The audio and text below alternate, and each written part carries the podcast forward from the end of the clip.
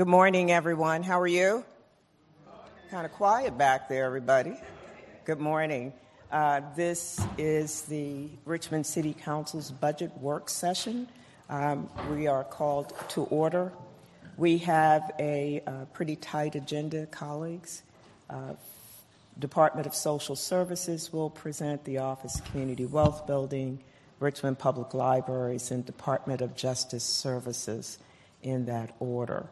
With that, we are expecting our president to arrive shortly, but we want to get started punctually so that we can get through in a timely manner. Madam Clerk, if you would, evacuation procedures, please. Yes, ma'am. The council evacuation announcement goes as follows. Upon activation of the emergency alarm signal, all persons should immediately exit the building. Please use the exits to the left or right front of the council chambers or the east or west stairwell outside the rear doors of the chamber. Do not use elevators or escalators. After exiting the building, proceed to the assembly area located in the parking lot bordered by Clay, 8th and 9th Streets. Citizens and employees should assist visually and hearing impaired visitors with exiting the building. And adhering to council's rules of procedure, everyone in attendance should be seated at this time. Thank you, Madam Clerk. The first department, and Ms. Brown, do you have anything before we get underway? Department of Social Services.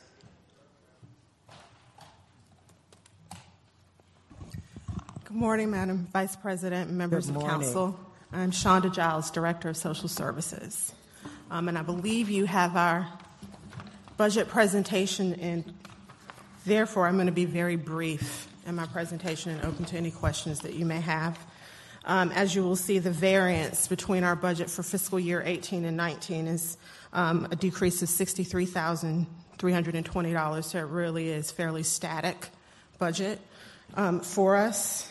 I'm going to go down to our personnel. At the time that this information was captured, we had 138.8 vacancies. I can tell you of that, 69 are currently in active recruitment. We have about an 18-month turnover rate for our staff, so we will continue to have that. Looking at that, there is a proposed increase in personnel funding for fiscal year 20, so we are slowly being able to recruit for additional positions. As I go through the proposed changes, what you will see is that while some areas have decreased, other areas have increased, and it really is a reflection of our analysis of our data and trying to manage by the data. And then there are just some areas, for example, the Harmony software change, our major change number one, is the case management system for our Children's Services Act office. It's our financial management system, and that's an annual license that needs to be renewed. So that's why that's in that budget. For the Children's Services Act office, you will see that our last year allocation for the local share was a little over $7 million. This year, we're proposing $9 million because we're recognizing an increase in the types of services that our youth need. I think that's also reflected a little bit, and I'll get to that later, in some of the decreases that you will see in certain foster care categories. Looking at the Foster Care Independent Living and Fostering Futures program, which is major change number three, the state has finally, I would say it's been long overdue, but enacted legislation has been passed to support foster care for kids beyond the age of 18, so 18 through 21. So we do anticipate an increase with respect to that. And Richmond was one of two localities that were actually selected for social services to pilot a housing program for that population to prevent homelessness for them. So we're very excited about that, with Charlottesville, Albemarle County, and the city of Richmond was selected for that pilot. You will notice an increase in the Healthy Start home-based program, which would increase. That grant requires us to increase participation, and it's for working with families in at-risk neighborhoods, and so there's a proposed increase so that we can increase family participation in that program. And the Foster Care Special Needs Adoption. Trying not to get too technical because you'll also find foster care special needs adoption Title IV-E. So the special needs adoption has decreased, but there will be an increase in the 4E adoption simply because we're finding that more youth are qualifying for that budget line versus, or the 4E services under special needs versus just the simple special needs. And so that's why we reflected the shift in that budget. We are continuing to work with Casey Family Programs, and we have been since late 2015, early 16. And one of the things that in us plodding along, recognizing if you're looking at implementation of change science, that it takes some time to see some of the changes we've implemented. But one of the things that I was very proud of that actually State Social Services brought to my attention is that from October of 16 to October of 17, we've reduced the number of school-age children that are in foster care by 34%. I'm open to any questions that you may have. Thank you. I have some questions. Yes, sorry, Ms. Trammell. Hi. Hi, Ms. Trammell. Let me make sure we're on the... my book is all apart too, but anyway, what is CSA? Children's Services Act. So it is pool funds that provides funding for kids who are at risk, who are in foster care, who are court involved. It's really all of the youth, at-risk youth in the city of Richmond. So it would include funding for residential placements, group home placements, treatment foster care, which was previously known as therapeutic foster care. It would cover some mentoring services, home-based services, counseling services, as well as private day placements for schools. So it really does run the gamut of service provisions for at-risk youth. Okay, and then... I'm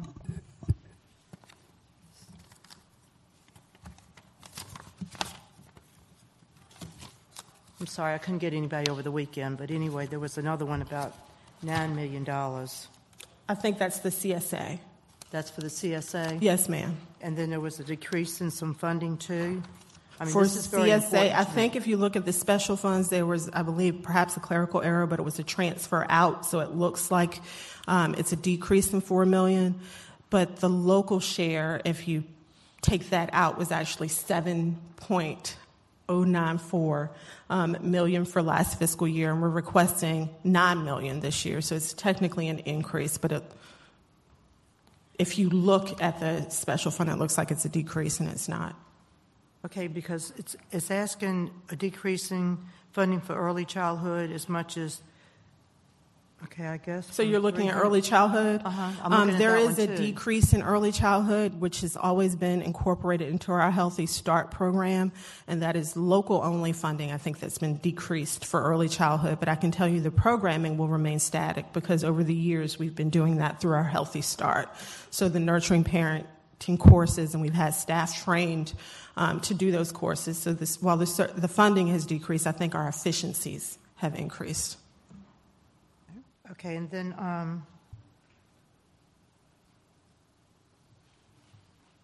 you replacing like case management, children's health care, child health services, community outreach?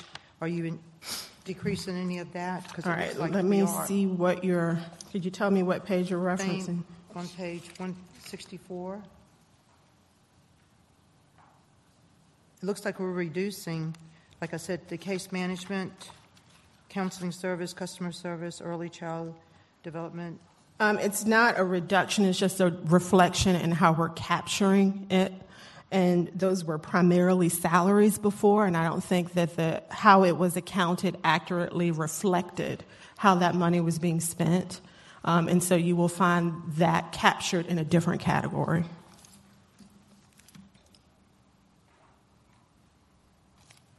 And I don't have the specifics of what categories they're in now, but if you'd like that, I can provide it. I'd like to have that, please. Okay. And then another question, the home-based service up 100,000, that's on page 169.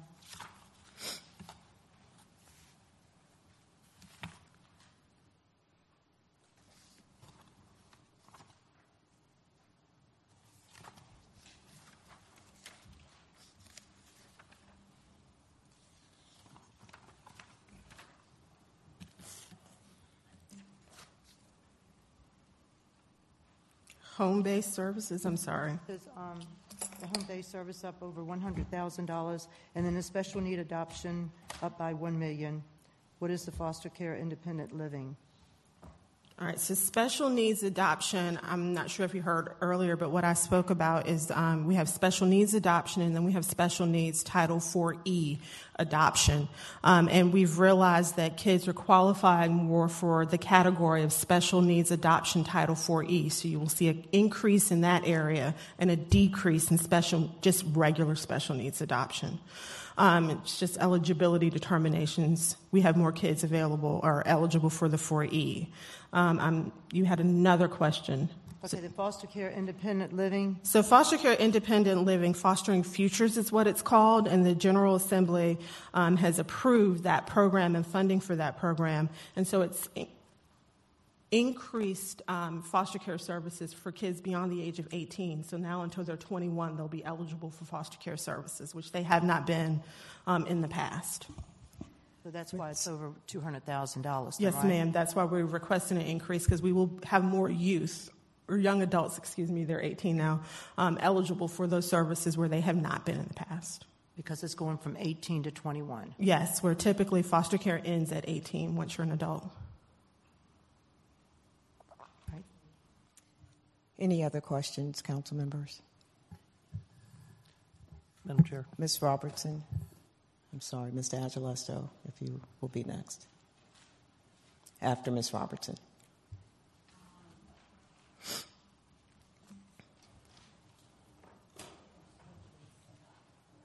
Okay.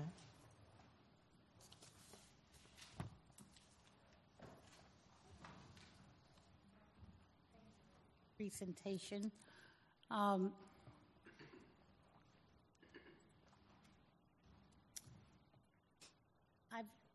There are a lot of changes in this budget this year, and because I'm not as familiar with the services, the description of the services to some degree has been a little challenging for me to understand and appreciate what's really going on, but I appreciate the questions that Ms. Trammell has presented, which and your explanations as it relates to some of those changes and why we're seeing such a drastic increase. So back to the foster care from 18 to 21, is this a state mandate now? Yes, ma'am. Okay, and when the state makes those mandates, are we seeing a difference in the amount of funding that we are getting from the state as it relates to this? So we will, with respect to what we requested, there is a state, we will get reimbursed for 84.5% of that, and they are providing that funding. You get reimbursed for what? 84.5%. Okay, so to make sure that I'm clear as to what I'm understanding in your budget, what amount are you asking for from the city versus how much are you getting from the state, and which programs are state mandated or in compliance with state requirements versus extra services that may be provided that are not state mandated?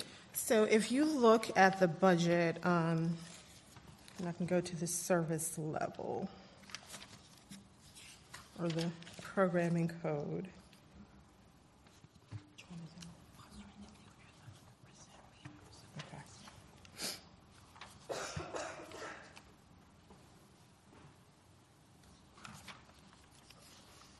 We tried to capture that total amount in non-mandated local funding, and I'm trying to find what page that is on for you.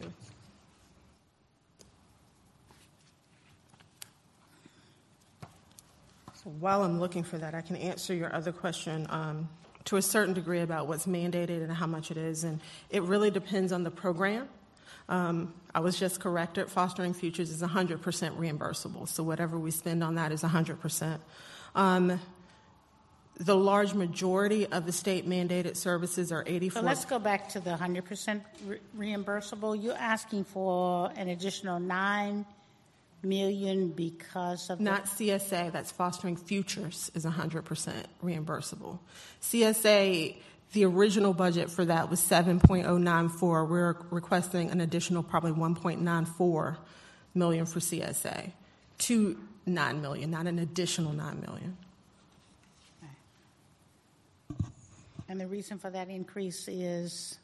We've noticed a change in the types of services that our youth are receiving. So while there is an increase, for example, in foster parent maintenance payments, it's because we have less kids in foster care homes, more kids in residential placements, more kids in treatment foster care, more kids in out-of-home congregate care type placements, and those are covered under CSA.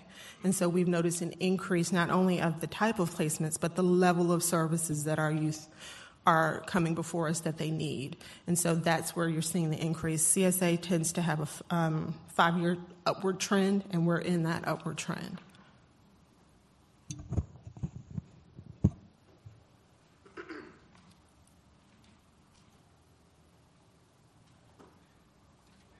The non-mandated local services is on page 169. I believe that category captures all of our funding that's not reimbursable from the state, and it's purely local-only funding, and I believe it's a little over 800, it's about 818,000.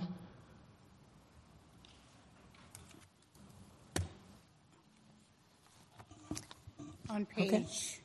169, you said? 169. No, 168.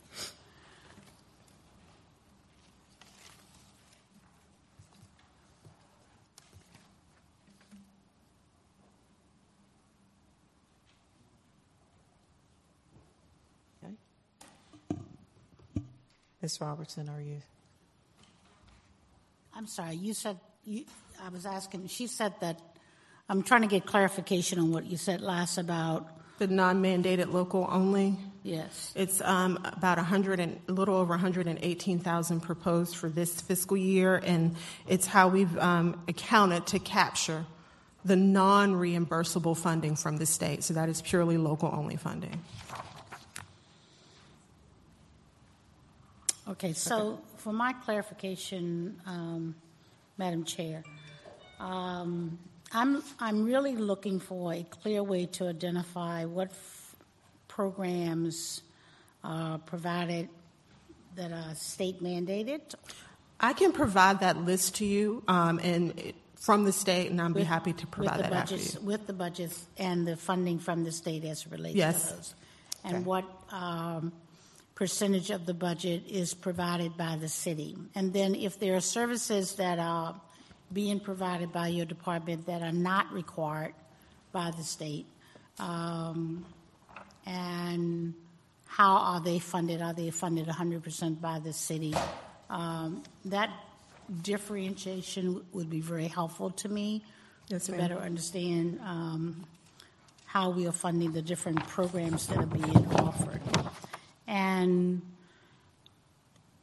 have there been, as relates to workforce, I noticed that there was a decrease in your budget as it relates to workforce. Is that because those funds were transferred to the Office of Community Wealth Building? No, they reflected salaries, and so they were probably transferred to another category to more accurately capture the work that the staff was doing. And so if I can explain it a little bit, the state does random moment samplings for us. And so as part of that random moment sampling, they will look at the work that staff is doing. And then part of reimbursement and things like that are attached to what program they're working on. And so in order for us to clean up our accounting practices, you will find that some areas people have been put in more accurately reflect the work that they're doing. Okay, so for clarification, whereas workforce mean one thing to me, that you're actually assisting people in perhaps finding work or being employed? It's part of the VIEW program and the SNAP-ET program, and it's training, case management, but primarily case management, and we do make a lot of our referrals to the Office of Community Wealth Building and their career centers. The funding that they've received, and we supported them in this, was the grant that they received from the Virginia Department of Social Services supporting their work. So the grant that they're receiving from the state, were those TANF funds that were previously coming to the to your department? It was not. It was a whole new grant that the Virginia Department of Social Services put in place, and it did not divert any funding from Richmond Social Services at all. Okay, good. All right. Ms. Robertson? Thank you, ma'am. Thank you. Mr. Agelasto. And thank you, Ms. Giles, for your presentation. And I had the pleasure of serving with you on the community policy management team for 4 years. You weren't on there for 4 years. I was on there for 4 years. But I believe Mr. Addison is now serving in that capacity. If in the next reallocation of council appointments to boards and commissions, I would highly encourage everybody to take a 2-year stint serving on the CPMT, because you will learn exactly what is driving this budget for the Child Services Act. And so I would just encourage that.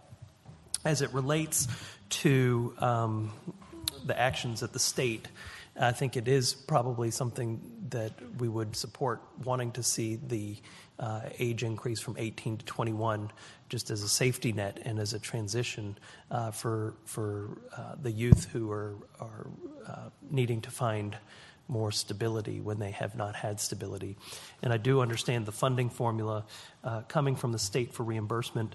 Has there been any change in the funding formula in the last year, or is there any proposed change to the funding formula for the services as to what is required as the local match?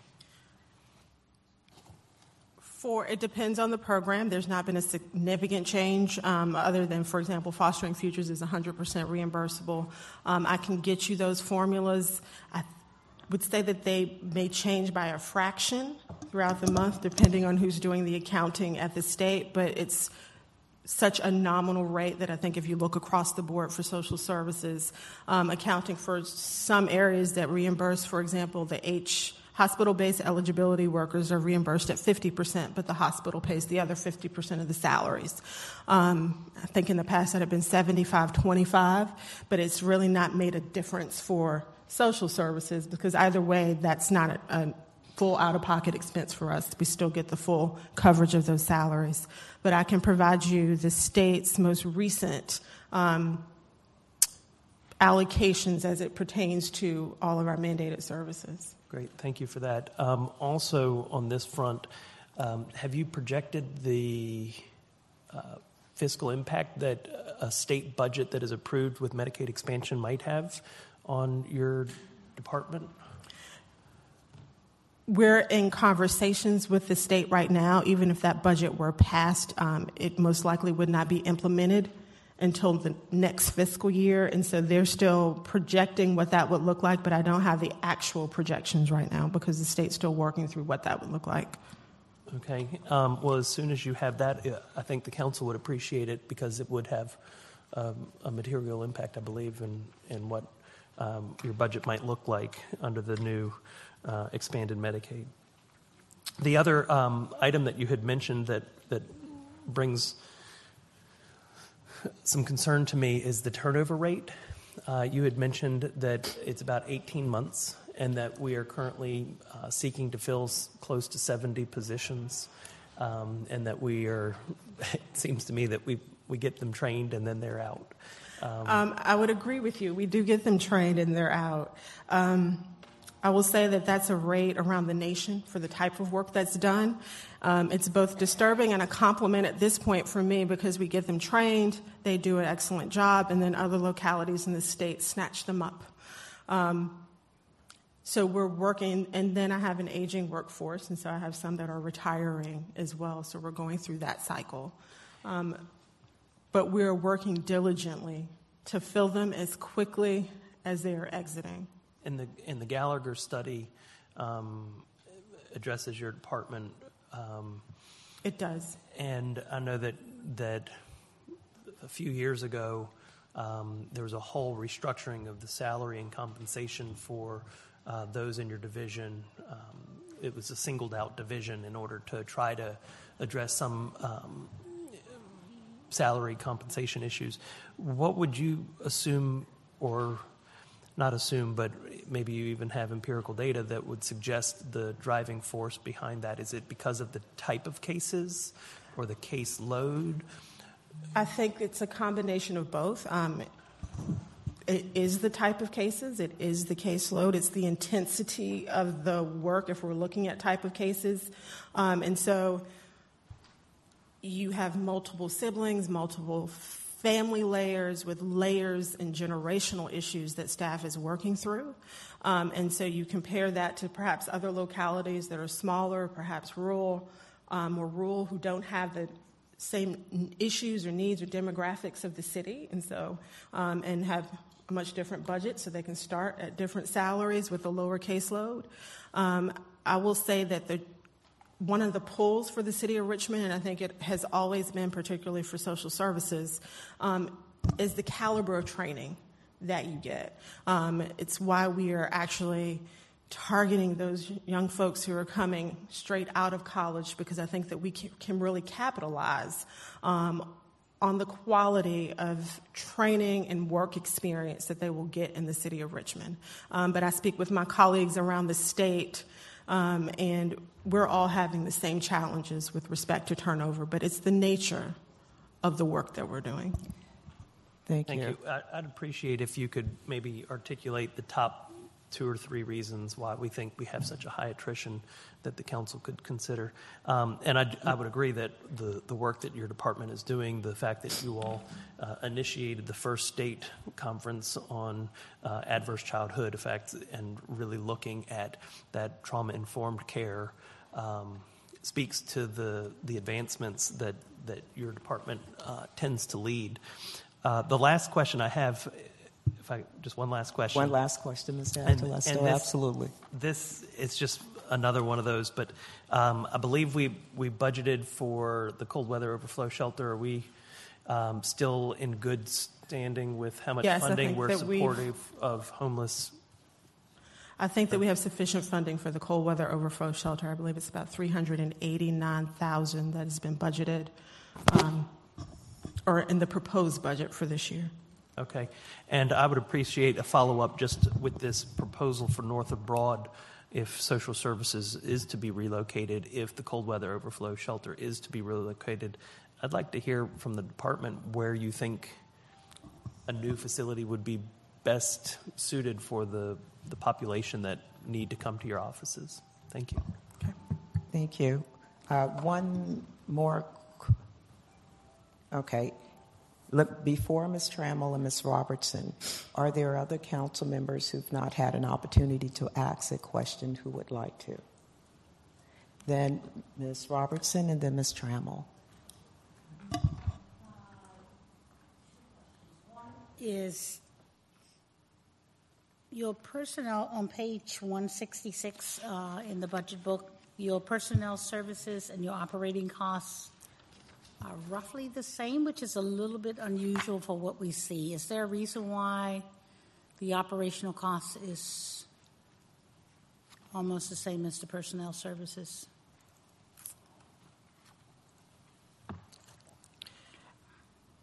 Outside of this, I think that it's almost been, if you look historically through, I think that that's just been the nature of the work for social services.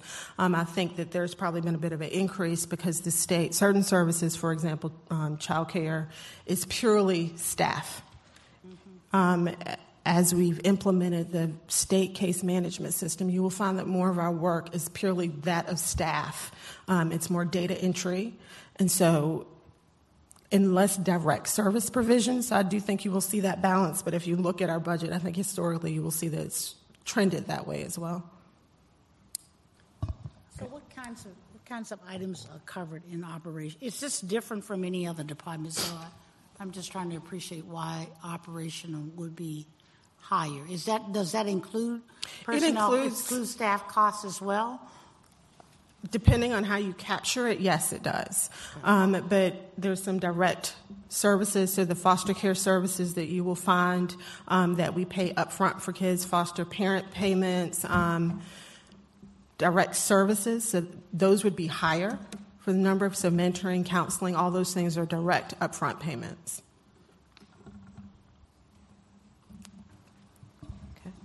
Thank you. Ms. Trammell? Thank you, Madam President. I have one question. On page 163, you might have already answered this, but I'm asking, why do you need $500,000 more next year for the adoption program? So for the adoption program, you will probably see a decrease in one adoption program and an increase in another, simply because the type of adoption services we're finding that our kids are eligible for. They've gone from special needs adoptions to special needs Title IV-E they're eligible for. So you'll find a decrease in one area and an increase in another. And some of it may relate to we have more kids that are adopted that are receiving services. Can you give me some more information on that? Also, I'd like to know how many children are adopted and the ages, like in the age group. I'd like to have that information, too. For last fiscal year? Ma'am? For last fiscal year, how many were adopted? Mm-hmm. I believe it's 20, but I don't have the ages, but I can get the age range for you. Only 20? We are not an adoption agency. Our goal is to reunite kids with their families. And so adoption really is a last resort. Yeah, I definitely want some more information on that. Okay. Thank you. Thanks. Okay. Thank you. Thank you for the present. Ms. Gray? Last year you did cut the amount of assistance to families for burial services. Was that depleted in this year's budget? No, it wasn't. It remains the same as last year. I mean, was the fund depleted with request, or did the request exceed the amount that was budgeted? No. So last year it was budgeted at $48.5. We have not yet exceeded it because we have decreased how much folks are getting. So the overall payment to families has decreased. Yes, ma'am. From what to what? It varied when we looked at it from family to family. Some received, I believe, exceeded burial services into funeral assistance, and so some were upwards of $3,000 per person. We are more in line with the other two localities in the state who provide burial assistance, and they do it at $250 a person, as does the Social Security Administration. Richmond does $500 per person until that budget is depleted, and we're not yet depleted. And we have the same proposed amount in this current budget cycle. So the prior budget year, what was the allocation for families who made a request? I think part of our challenge in the prior budget year was how it was captured, and it was captured in just a general relief category along with other things. I can't tell you how much was budgeted outside of a general category. I can tell you that we spent well over $300,000. And it's down to $48,000? It is. So with all of the young people, and I think about young people being murdered, but other elderly people who die without any kind of life insurance or assist. How are they being taken care of? How are the families funeralizing? And I can only tell you that we, to the extent that they're applying for services, we offer them. To the extent that they can seek support outside of social services with family members, and some do GoFundMe. We are encouraging the advocates to work with them to really help people look at end-of-life planning. But for young people who are being murdered or unexpected? Well, I think that there's separate funding available through victim workers' compensations, through some state funding for victims of crime, for burial assistance and things like that. So there are other pools of funding that are available for depending upon how they expire. I may not get all just asking, but I would like a follow-up on some more detailed information on what types of requests we've gotten over the past couple of years and what we have assisted families with. Okay. So that's something you'd like to get the information back on? Yes. Yeah. And let me be clear, do you mean how many people have requested burial assistance? Because I can give you that. And how much they've gotten? I can give you how much we've spent per year. I can tell you for accounting purposes. I may not be able to go into those details because it's not always been captured. I can tell you that we're capturing it now, but it's not always been captured in that manner. And I guess we need to figure that out offline, because I'm not understanding how a family could get an allotment and we don't capture the amount. I'm happy to speak with you about that offline. Okay, so I think what's being asked is to have a report back with the specificity relative to the numbers, the amount per family, the total, et cetera, and clearly not in this moment, but as you get back and have opportunities. So. Ms. Trammell, you're going to be our last question? Just, how much did you say we have left? I didn't. The last report I received was a little over 20,000 was left. And I believe that was the end of January, beginning of February. Okay. Okay, with that, I just want to, I was not clear with the foster care housing, 18 to 21, was that competitive? It was selective.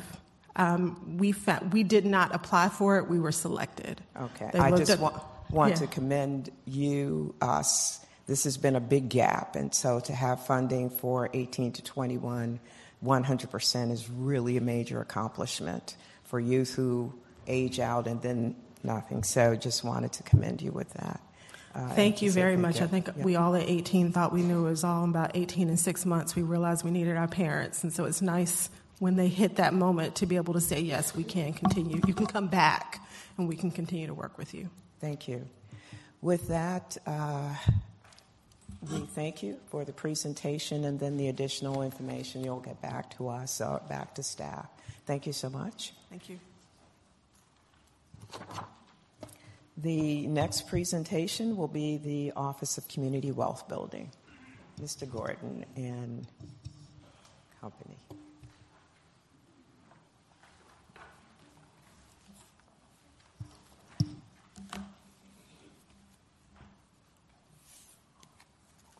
Good morning. Reggie Gordon, Director of the Office of Community Wealth Building. Good morning. Welcome. Vice Chair and members of Council. I feel it was really appropriate that we follow Shonda Giles because there are so many complex issues that our citizens deal with. We support the Mayor's budget as presented for the Office of Community Wealth Building. It allows us to stay on track with the execution of the comprehensive system regarding how we re-engineer poverty mitigation in Richmond, as well as it preserves the funding that we need in order to leverage significant financial support from the Commonwealth of Virginia through the required match from the city. As you all know, we're in a crisis. Thousands of our citizens are unable to move higher up the economic ladder to financial freedom because the systems that we've had for decades have been prohibitive for them. So our office is in a unique leadership position. We are bringing together agencies, nonprofits, ministries, organizing this effort to find pathways to self-sufficiency for our neighbors. So we have a strategic function that we perform, and so far, so good. We're hearing our terminology coming back to us, and our strategy is referenced by providers and funders. And just in case you haven't seen the RVA snapshot, we have copies here. On page 11 in the RVA snapshot, you'll see that they've incorporated the framework that we use in the Office of Community Wealth Building, so we're actually having a regional impact.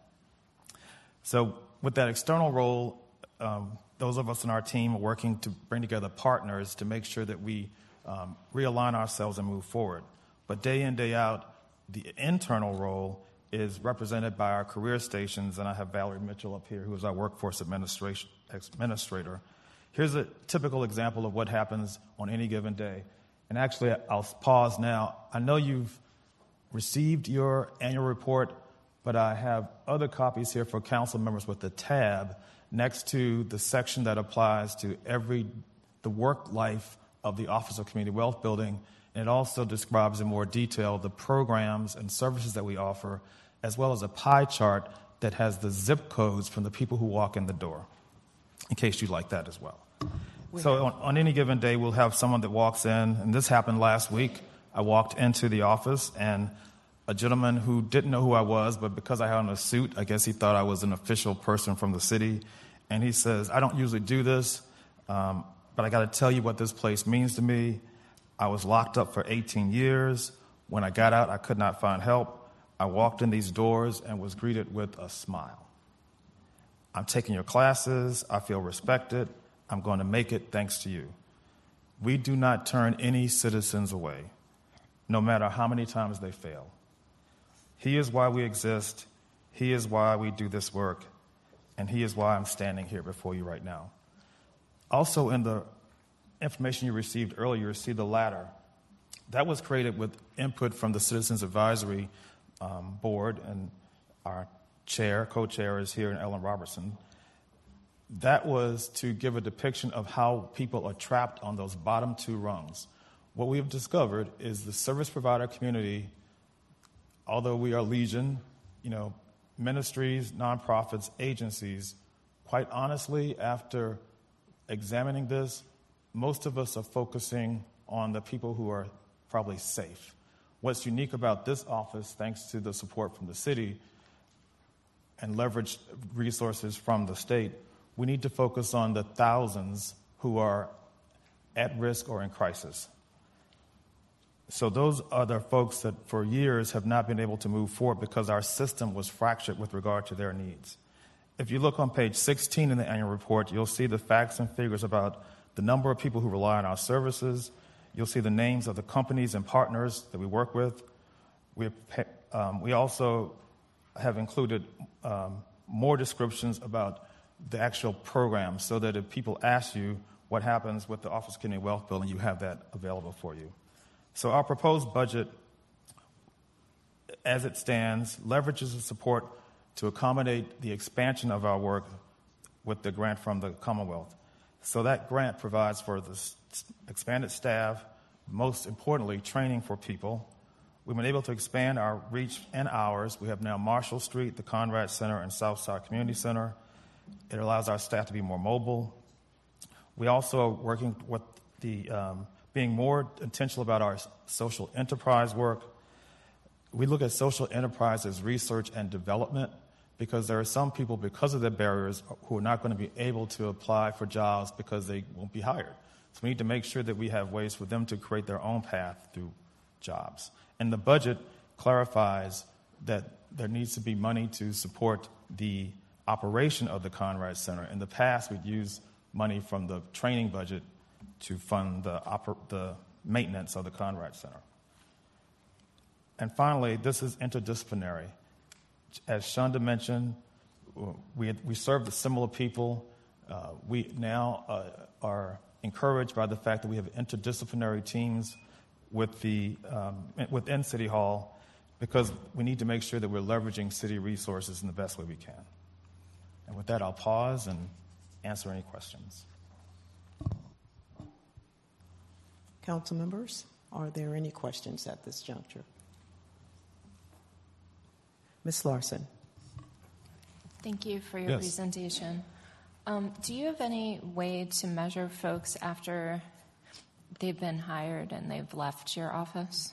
Yes, we follow people for up to 2 years after they leave because the population that we serve, we have found that has been the gap in the system. People get a job, and we think that's the completion of their journey. But if there are any challenges on that job or there are other related barriers that come up, then we try to be there as a support to make sure that they keep moving forward. So, yes, we do that.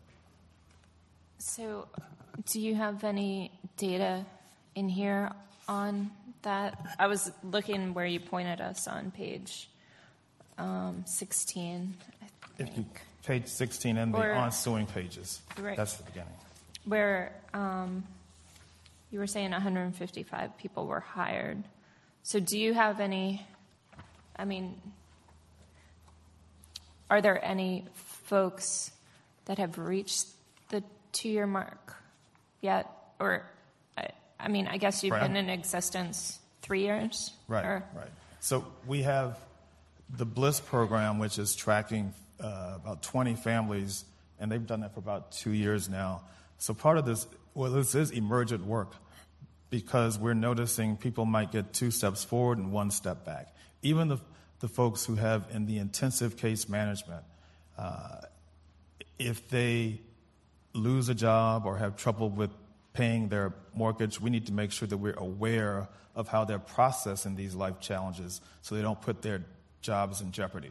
We can, say that there are certain people who are surpassed our system or who no longer need us, but that number is not that large right now. But that's why this is difficult, because we're talking 40,000 people in Richmond who probably need life coaching for several years. So right. I think our role with the Office of Community Wealth Building is to leverage other partners in our system so that we can exponentially change the way, as a community, we address the needs, as opposed to letting people drop and fall back to the beginning over and over again, which has happened for decades.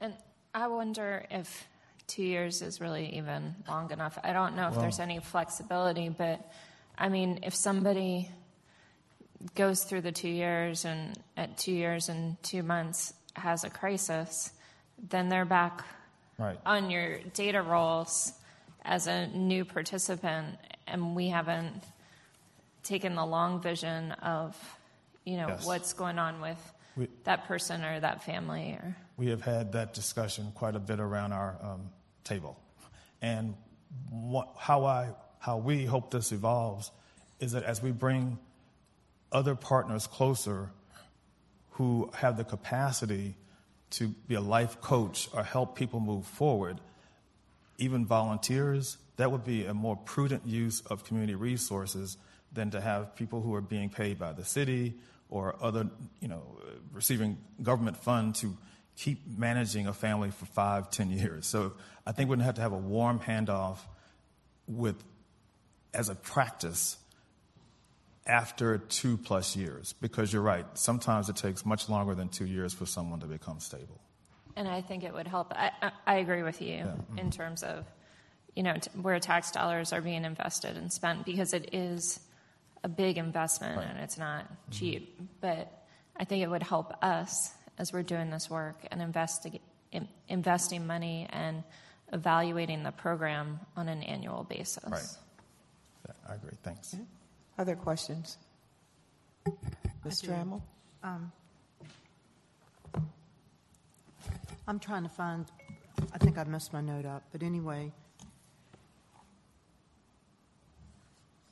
Are you saying that you need $2 million for a connector? Like, to be in a connector between the ideas for transforming communities that are created by the people? I'm on page 150. That's what I'm talking about. Which page, Ms. Trammell? 150? Okay. Mr. Gordon.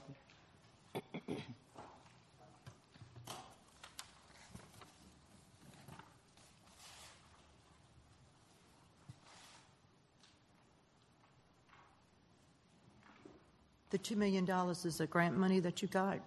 Yes. I'm sorry?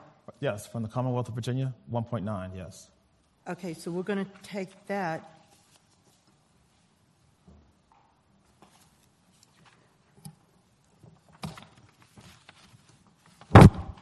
I still got it. I'll tell you what.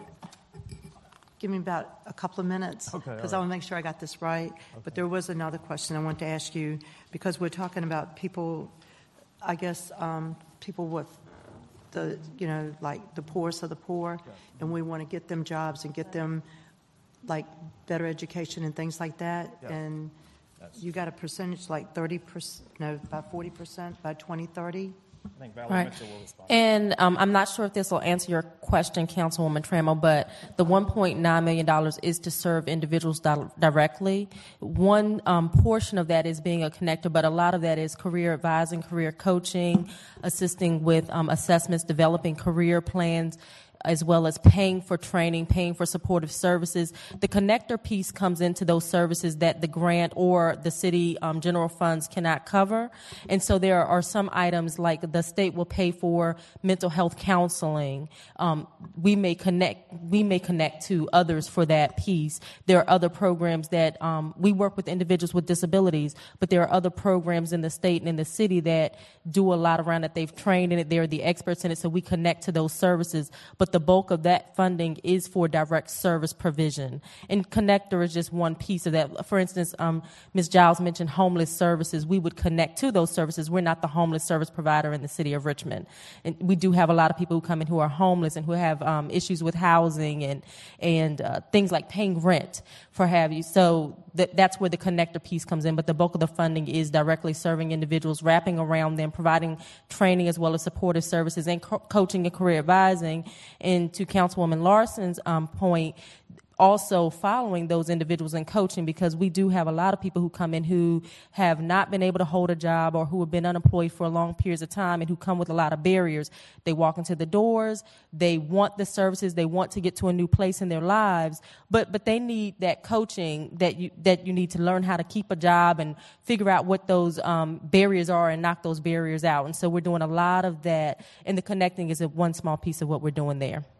And then you said the state gives you money on this too? Has the state? That's the state grant that we received this past year. And how much? That's $1.9 million. And that's from the state? Yes. It's a VDSS, Virginia Department of Social Services state grant. I think it's listed in there as a special fund grant. Okay, I'd like to have some more information on this too, please. Yes. Okay. All right, yes, thank you. Thanks. Thank you. Mr. Angelosto? Thank you very much for the presentation and information.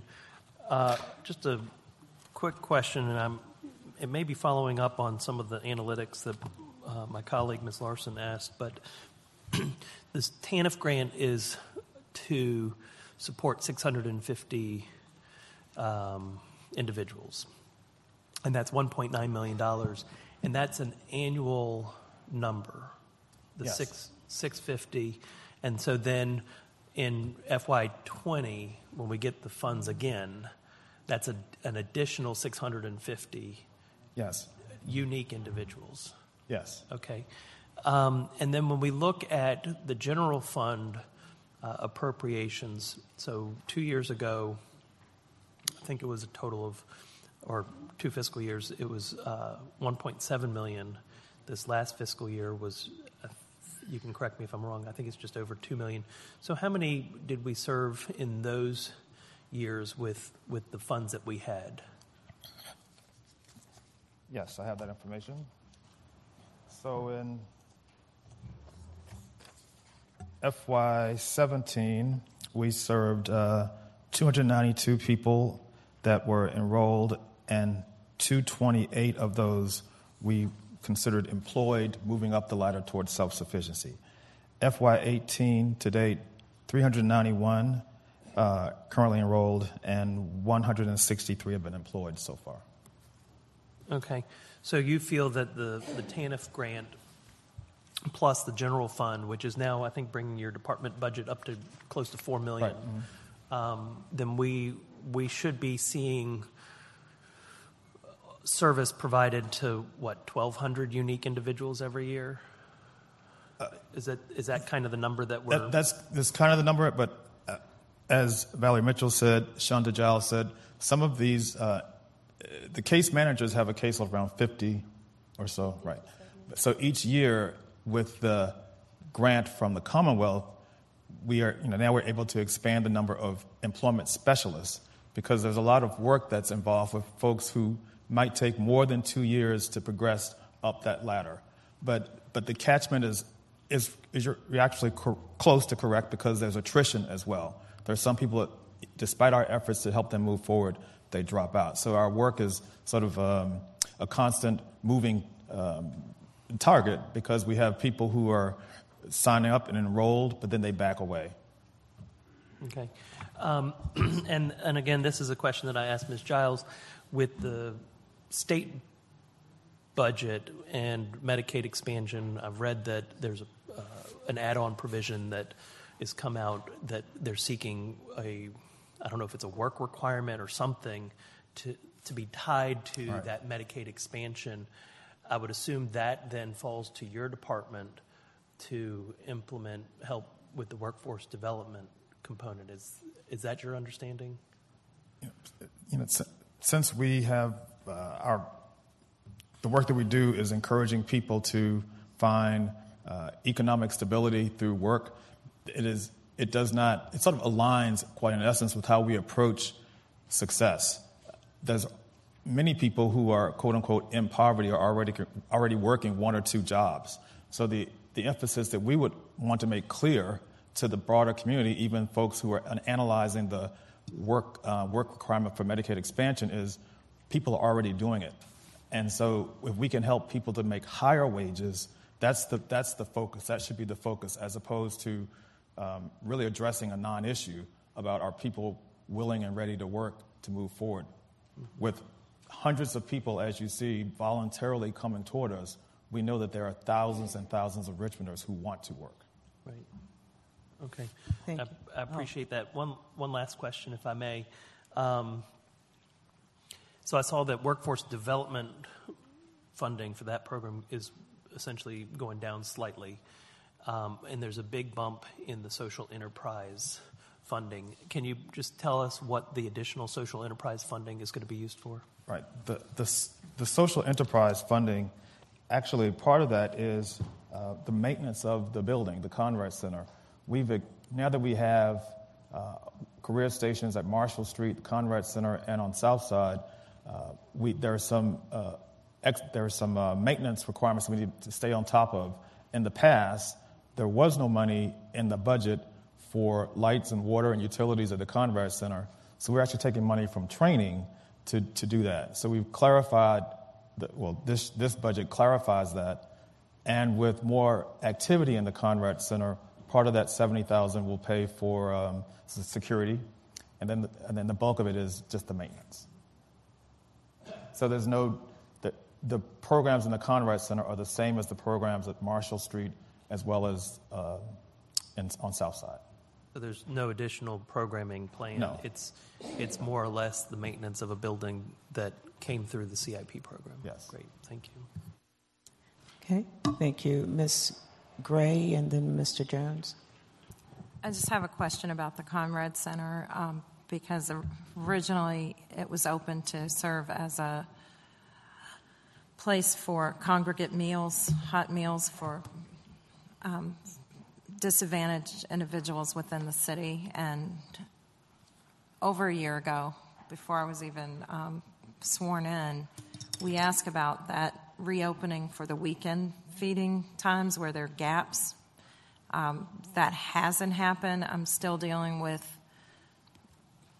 all of the providers coming to Abner Clay Park on the weekends.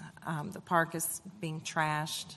So I'm wondering, are there any possibilities of opening up the Conrad Center for a hot meal, a bathroom, access to a bathroom, which we don't have. It's basically happening in our backyards and beside buildings. Is that a possibility?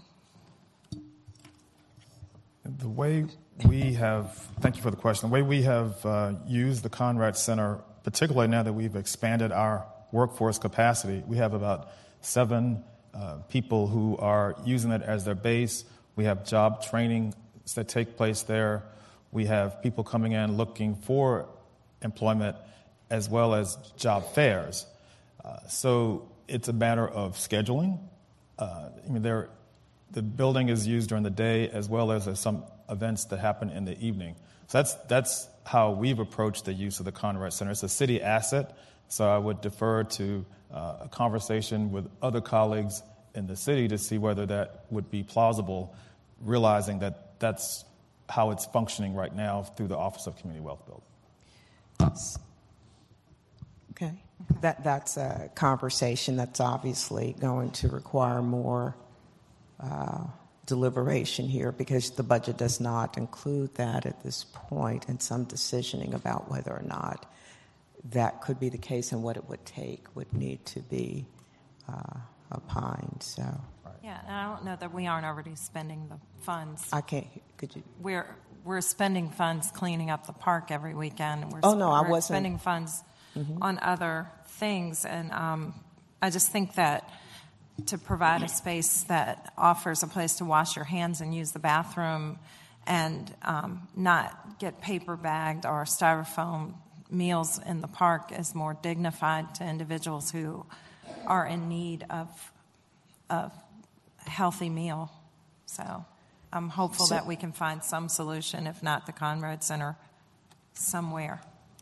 So, Mr. Gordon, you hear the question, not to be responsive in this moment, but to take that back and with the administration maybe have a discussion about what opportunities there might be as been laid out. Councilman Jones? Thank you, Madam Vice.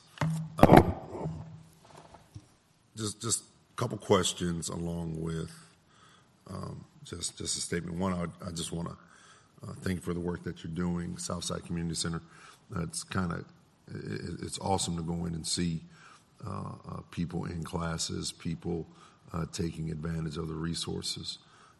How do we continue to get the word out that there's satellites around the city to ensure that it's not just one or two people that are in a class, but we're maximizing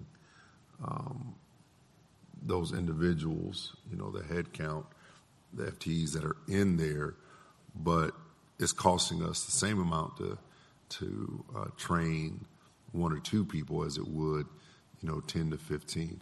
How do we go about getting the word out to build those numbers so people can take advantage of those resources? We have listening sessions every Friday, and what we have learned is the best way to get the word out is to have the people who've experienced it as our Pied Pipers, if you will. And so through the Citizens Advisory Board and through our ambassadors, I know for a fact that they are saying, it's worked for me, please come toward our career stations. They've expanded, downtown, East End, South Side. And so that's the best way, because we need to make sure we maintain the credibility. We can do all of the brochures and I can make speeches, but the best way to attract people to us by the hundreds is to have increased the number of people who have had a positive experience and can demonstrate life-changing circumstances as a result of our work. And fortunately, with this grant, we're able to have unconventional hours. I think it's been a challenge with the system trying to fit everybody in from an 8 to 5 timetable, just like at Southside, with the basketball games that are taking place in the evening. We have our staff there 7 p.m. or so just to do that workforce introduction. And we hope that becomes part of what we're known for as a city with regard to accessibility. And I think that's positive. You guys are partnering with the scheduling within the community center or a particular venue, right, to maximize those hours, right, because I think that's just wisdom. Can I get a breakdown on our youth that are involved in the Mayor's Youth Academy and where they come from within the city? And that's something that you can just send to council staff. That would be great. Sure. And then last question, what system is in place to support a long-term continuum of care for a citizen that includes external care coordination with outside service providers like RBHA, medical providers, or employers? So what system is in place? Mm-hmm. Mm-hmm. Yeah. We have this collaborative data management initiative that is actually a part of Human Services that is critical for that. I think up until this point, we've probably been operating in our respective silos, which has not been as effective or efficient, right, for the people that we serve. Right. So as these months and years go by, I think we will all see more efficiency with regard to how we manage some of the same clients, whether in RBHA, Office of Community Wealth Building, Department of Social Services. I'm sure there are some legal parameters that might preclude some of the information sharing, but at least as we sit around the table together, we need to begin to track that. Right, and because the one thing, I want to make sure that an individual that chooses to engage the process and the system finds ease in doing it and not getting frustrated right. throughout the process and thereby dropping out or falling through the cracks. Because again, people are in a vulnerable, right. vulnerable state to reach out and ask for help and to, put their lives and their business in the streets, if you will, right. And then not to feel as if they are being handled correctly or their needs taken into account, or if they're just being dismissed or they feel dismissive. Right. And again, a lot of times you can't manage people's feelings because perception is their individual reality, but I just want to make sure that we're doing everything on our end to eliminate the silos, to work with other agencies yes. to ensure that the people we're trying to serve are being built up in the process. All right. So thank you. Ms. Robertson. Thank you, Madam Chair. Thank you, Mr. Gordon, for your services, the work that is being done to address a tremendous need in the city. A couple questions and some recommendations as well. I think that it would be important for us to look at the appropriation in the budget for social enterprise that deals more with maintenance of buildings and those kind of things, that we categorize that a little bit differently so that it is not social enterprise and what we expect from social enterprise as it relates to the continual opportunities for business development and engagement, so that'll be clear. I think that would be helpful in the process and recognize the need that we do need to put in this budget the cost that is associated with the different centers that we have. I think also it's important that we perhaps consider the name of the Conrad Building. The Conrad Building has been previously used as a center for feedings for homeless families. And I think that we have departments and service providers that are addressing homelessness, and we need to make sure that we are coordinating those services with those service providers and taking care of that, because certainly a lot of our clientele are homeless. But the use of the Conrad Center, as long as we continue to use the name Conrad, it carries with it the previous use and services that is not currently the use and services. However, I do feel that we have a tremendous resource within that building that maybe we can call the East End Workforce Center, so that people will make that identification as to what really is going on in that building, and for the purpose of looking at there was an item in the budget where you actually provided for business development. Yes. Mm-hmm. If you could give me a little bit more insight on what that is, because I see the Conrad Center and always have seen the Conrad Center or the East End Workforce Center right. As a place where we could actually do a lot more what I traditionally think of when I say social enterprise, the opportunities for us, building those kinds of opportunities. Right. Thank you. The business development aspect of our work is to make sure that as we are preparing people to getting them trained for jobs that pay a higher wage, we necessarily have to have enough employers out there who share our mindset about how we build wealth, and that they are receptive to hiring individuals who we hope have overcome most of their barriers, but maybe they have not. So now with the grant, we're able to have 3 business development professionals who are helping us to expand our network of businesses. Meanwhile, yes, the social enterprise work is to try to build collaborations with people who are proprietors, people who are entrepreneurs, who are willing to come into that space and work with individuals that we find who have the aptitude or the interest or the hunger to sort of chart their own path in business. So that happens during the day. It happens in courses in the evening. We partner with the minority business, just to try to expand that. So there's day in, day out, the energy in the building does relate to not only bringing businesses toward us, but helping people to think of new ways to create their own businesses. Okay. Oh, Valerie has something to add. Okay. Yes, and Councilwoman Robertson, specifically, business development is a cost for work experience. And so what a work experience is we can fund subsidized employment for, we usually do up to 3 months on a work site. It has led to a lot of people getting hired. A lot of the businesses that we've worked with have actually gone on, although we paid the wage the first 3 months, they've gone on to hire people.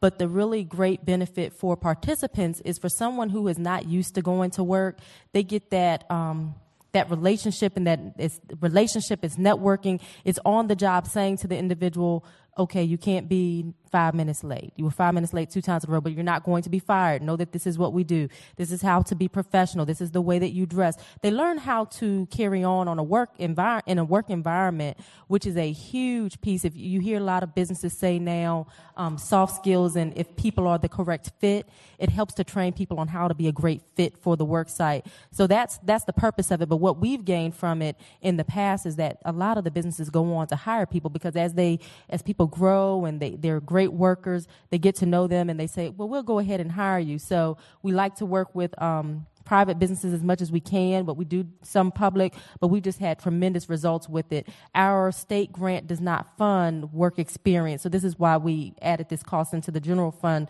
so that we could also provide this service and this benefit. Are we getting any of those kind of funds from the regional We are, as well? Yes, okay. We are partnering with the Regional Workforce Board, okay, and referring people for work experience, and OJTs there as well. Okay, we are. Good. Ms. Trammell? Thank you. Mm-hmm. Reggie, do we have any programs at the Hickory Hill Community Center? I mean, I know that you've come to our meetings, and I know you've given us a lot of great information. Yes. But, I mean, I was just wondering if there's any programs there, or something that we could get, because there's a lot of youth in that area, yes, like Collinwood, Cherry Gardens, all in that area. We can do that, yes. You can help me with that? Yes, no question. Okay. So you'll follow up with Ms. Trammell on that. Mm-hmm. But do you have my number? Yes. 240-5050. Okay. Yeah, 240-5050. Thank you. Okay. Thank you. Just want to say thank you for work extraordinarily well done. Your leadership in really creating that coordinated, integrated array of services that support our families and individuals moving to self-sufficiency throughout our city and throughout the entire city, not just sector. So just really want to say thank you. Any follow-up items, please, you can get those back to our staff, and then with the last item, you'll follow up with Councilwoman Trammell. So thank you very much. Thank you all very much. Okay.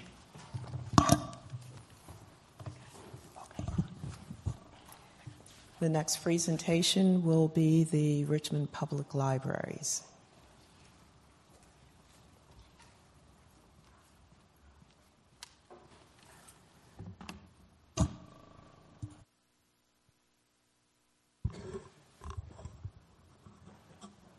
Good morning. Scott Firestein, Director of Richmond Public Library. Good morning. Welcome. Thank you for having me. I appreciate the opportunity to come and speak to you all about our budget and our library. I'd like to begin by detailing some of our accomplishments. Last year, we reopened our West End Branch Library, and that had added space. The project completed Phase 1 of the 2009 Facilities Master Plan. The neighborhood and branch libraries and Richmond Public Libraries were all renovated and updated to better serve the community. This is a significant accomplishment that took 9 years to complete. And so we're ready for Phase 2. And to kick off Phase 2, our Richmond Public Library Foundation was able to raise $206,000 to add a young adult space, a maker space, and a digital media space at the main library. Those funds were part of a challenge grant from the Mary Morton Parsons Foundation that our Richmond Public Library Foundation was able to match.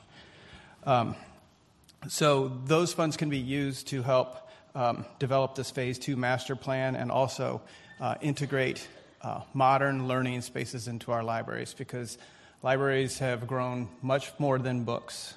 We are places where learning and literacy happen, and we have an amazing opportunity at the main library with all of the redevelopment and growth in the city's downtown to make it a destination for learning, a focal point. Another key accomplishment was last year we'd done a 2016 communications plan, and we want to better let the community know what the library does. So we created a mascot, and his name is Ripple the River Otter. We wanted something that would be entertaining and emblematic of our city, but also attract young readers to come and enjoy a story time and meet this very amazing mascot. It was underwritten by our library foundation. You will see him at our National Library Week, which will be celebrated the second week of April, in which we will highlight all of the amazing things that we do to educate and inform. I want to talk about our Westover Hills branch. We completed another phase of a rain garden. The rain garden is a project that was started about 5 years ago, and it was one to not only beautify the branch, but also be an interpretation piece to educate citizens on stormwater reduction. It is the James is such an important part of our city that making sure it stays clean and vital is critical. So we are hopeful that in the future we'll be able to expand that interpretive piece to all of our other branch libraries to better educate the community on how to support the environment. One of our biggest accomplishments last year was our website. RichmondPublicLibrary.org and RVALibrary.org are effectively our 10th library. It is our location that's open 24/7, 365. You can now access library resources without ever stepping foot into a library. There are journals, magazines, newspapers, video streaming, and reference information that's available. We have courses. Universal Class is a course that you can take online if you are interested in developing further skills on any sort of computer programming or things like that. So our users, we quickly realized that our users need information whenever and wherever they are, and they now can do that through that website. It is mobile compatible. And we are launching an electronic card. That will begin, it has had a soft beginning, but we're going to make more of it during National Library Week. So I've often heard that patrons they'll say to me, Scott, you know, hey, I love your library. You have some great resources, but I just can't get in there to get a library card. Now they may go to our website and register for an electronic library card that will allow them instant access to ebooks, magazines, newspapers, streaming, all through our website. And then when they do visit a physical location, we'll convert that electronic card into a real library card. So what's really even fabulous about that is if a student can't get, their parent can't get them to the library to bring their ID and get them set up, they can go online and get a library card and start downloading electronic information right away. Let me detail some of our impact last year. Last year we circulated 626,000 items. Those are books, ebooks, and streams. We had 791,000 library visits to our 9 locations. To me, that's significant. Our computer usage, so that includes people coming in and using workstations for research, exploration, or job searching. We had 238,000 usages of our workstations and our Wi-Fi. Overall, we had 4,100 programs, and that attracted 69,000 visitors. That's story time, that's an author visit, that's a jobs program. So those are some of our statistics. Going forward, and this budget supports our efforts to go forward in our strategic plan, we wish to restore access to our public libraries. By 2021, we wish to have all of our libraries open 60 hours a week. And expand Sunday hours. This budget last year helped us maintain our Sunday hours and helped us begin to expand our hours. We wish to complete procurement of a new integrated library system. Our integrated library system is our online catalog. That is where people go to look for books, And it also is what we use to check books out. It's about 15 years old. We are going to integrate that, and that will improve not only the discovery layer for our patrons, but also the workflows for our staff. So we'll be able to more efficiently and effectively maintain our collections and distribute our collections. We wish to begin phase two of that 2009 facilities master plan. That identified the main library. We've taken steps with that on the fundraising, and we wish to really design a destination and improve the 1932 and 1972 library. That's quite a large space, has lots of resources, and we want to better, we want to make it more welcoming and adaptable and modernize it for our community. The budget last year restored our acquisition levels for circulating reference and electronic books to 2015 levels. We would like to continue that because patrons want the book when they want it. They don't want to be told they have to wait. They want to be able to download it, right away. And having those materials and the numbers that they wish is really important. We want to strengthen and expand our programs that address literacy, homework help, and learning opportunities for our students. We are enthusiastic and optimistic with a new superintendent and the direction the school system is going that we can support them better. Reading is fundamental, but the inspired reader is monumental. Children can read, but wanting to read is more important. So things like the summer reading program, the story times. We have after-school tutoring. We've partnered with Literacy Lab, and it is one of those steps. Homework help is one of those things where a lot of our students who may have a disrupted education and don't have access to tutoring can now do that in our libraries. So we have lots of resources, and we want to continue those homework resources going forward to support our students. So these are just a few of our action items to support youth literacy and learning in the city of Richmond. On behalf of my library board staff and myself, I thank you, I thank the mayor, and I thank the administration for supporting us and enabling us to impact education and literacy in the city of Richmond. With that, I'm happy to answer any questions and provide you any other information you wish to know. Ms. Larson. Yes, ma'am. Thank you for the update. When is National Library Week? It's April 9th through 14th. It's the second week of April. Okay. Right now we're doing a survey, and we're getting feedback from our patrons. We're hoping to prepare an infographic that kind of details, what our patrons are loving, what they'd like to see more from us, and, what they would like in terms of library hours. So we're excited about that. It's a survey monkey, and I think many of you have promoted it on your social media and put it out to your constituents. I know that there's been a lot of really unique events going on at Westover Hill, so I'm excited about that and have gotten a lot of positive feedback from the neighbors. Yep. That, like all of our branch libraries in the city of Richmond, the communities around them, I really believe, love their libraries. And, again, the staff in those libraries and the way that our branch managers curate their collections and curate their programs to kind of match wavelength of their surroundings is remarkable, and it's one of the things that I think is particularly strong in Richmond Public Library. And just one more question. The tutoring program you talked about, what libraries is that at, and is it a free service for RPS students? So it started last year at the beginning of the school year. Literacy Lab is a partnership, I believe, that Richmond Public Schools is working with, and they have AmeriCorps workers who do homework help, and they have a curriculum that they use. We've made it available at the main library and at the North Avenue Library and at other branches where we can provide the space and they can provide the tutors. So I am hopeful in the future that we can do more of that because it's, it's just really critical. People who don't have the capacity to hire a tutor to teach their child geometry or improve their reading now have that, and I want to grow that even more. Okay. Thank you. Okay. Ms. Gray? So my question, again, I'm downtown, and the downtown library sees a lot of the same kinds of things we're seeing in the community, and it's not uncommon to public spaces for the homeless populations to be, especially when it's cold outside. Cold or warm. Cold or warm. Or raining. To get some relief from the outdoors. And and to utilize the bathrooms and et cetera.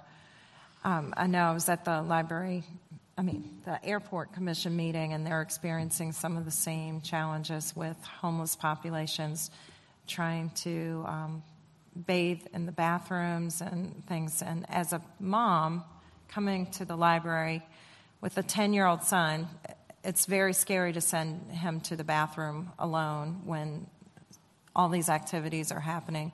What are we doing? And I know other localities, and I've asked this before, have dispatched social workers into the library system, and they have permanent workers assigned so they get to know the individuals and can assist them with their needs and perhaps help them become more self-sufficient.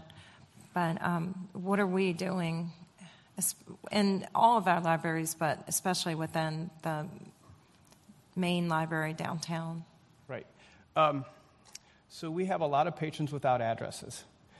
And we do our best as a public library to support all of our patrons and provide a fair and equal level of service across the board. Our patrons without addresses, homeless, are some of our most challenged. And this is a common problem in urban libraries. And libraries take different tactics to address it. In the past, we were very restrictive and had very strong policies. You know, you couldn't bring in this size bag. You couldn't bring in your belongings. And I don't know if that was very effective because we continue to have the problem. So recently what we've done is we've adjusted our strategy in handling those patrons in such a way that we want to be solution-based. So one of the things that we've been doing is we've been working with Ms. Jackson's arranged a homeless task force, and we've been involved in that and have made some great partnerships and connections with groups in the community who provide support for them. And so we want to be a part of connecting those citizens to that support. One of the things that we did was we put in a cell phone charging station because a lot of folks who are unsheltered, they have a cell phone. They may not have a data plan or a mobile plan, but they can still call 911 and they can still get on a Wi-Fi. And so they are tracked. They come to the library and they use the Wi-Fi and they have that phone, but they often need to charge it. So we have a cell phone locker that will rapidly charge it. But at that cell phone locker, we have information that they can use to maybe find services to the crisis line where they can find a bed for the night, or they might be able to connect with someone who can help them with OCWB, or if they have a mental health issue or a drug dependence issue or substance abuse. So that's a connection point. So we felt that that was a great step. We've also adjusted our policies to be more focusing on behaviors in the library instead of what somebody comes in with, because if all your possessions are in your grocery bag, I don't think it's a very kind thing to say you need to leave that outside, or you need to not bring that in here because it looks bad. Because again, we're an urban library and we have those situations where that's just what comes to us. The other thing we're doing besides the charging station and the more solution-based rules is we want to get a community connector, and a community connector would be that social worker who can develop that rapport with the unsheltered.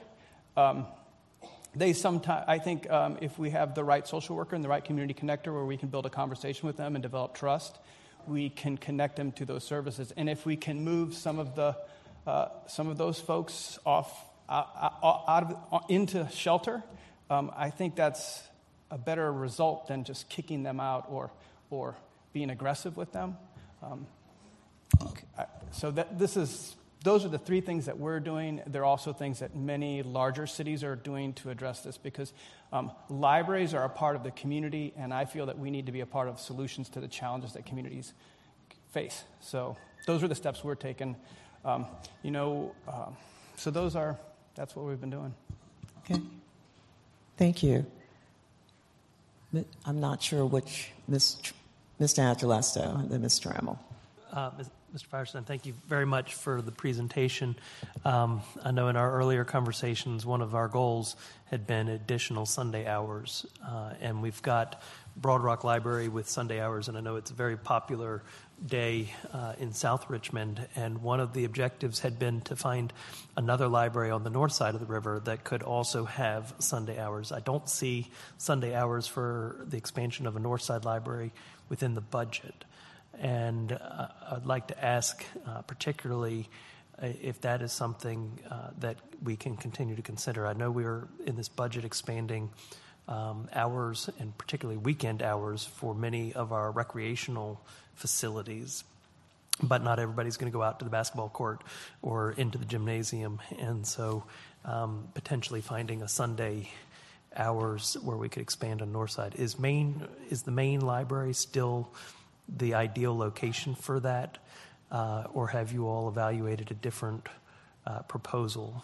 And if so, what would be the cost of bringing additional Sunday hours to a north of the river library? The goal that we've been talking about is having I'd love to see it in all of our locations. We don't have the resources to do it in all of our locations. This budget helps us take steps towards that, and going forward, I can get you the exact numbers on how much it'd be to add to all locations and to branches within the system. I think ideally I'd like to see a north library open, an east library open, and a west library open. That way we kind of have the city covered in many, like north, south, east, west, and the main library needs to be open on Sunday as well, because we are the hub. That is the largest collection. We have over 400,000 volumes in that building. And when we make these changes with modernizing the space to put in a media lab and a maker space and a teen space, it needs to be open. And as you said, Sundays are the optimal time in our lives when we have time to do something, and going to the library is one of those. But this budget helps us maintain those Sunday hours at Broad Rock, and we are trying to figure out what our next one will be, but a north library is that location. And I believe we have enough funds to begin, hopefully begin that process next year. So, okay. But I can get back to you with a better answer on how much that cost would be. If you could get a better answer on the cost, and if it's North Library or North Avenue Library, whichever library you've identified north of the river for those expanded hours, I'd appreciate that. Yes, sir. Thank you. Ms. Trammell. Thank you.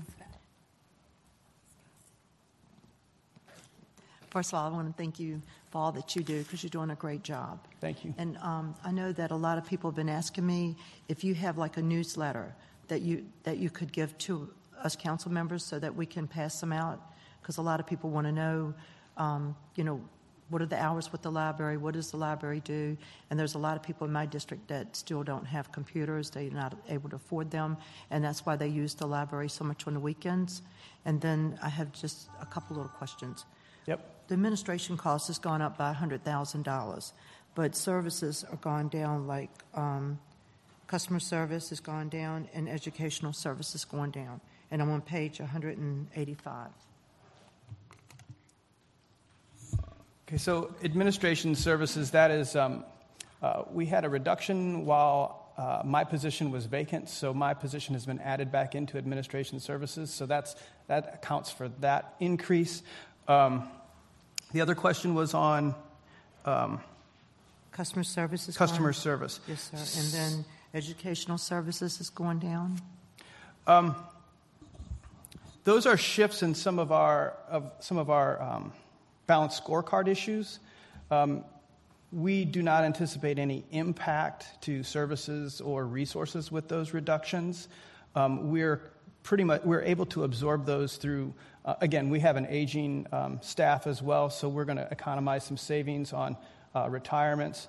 We also have a vacancy rate that we are working diligently and deliberately to fill as soon as possible. So that accounts for some of that, and I believe we'll be able to maintain.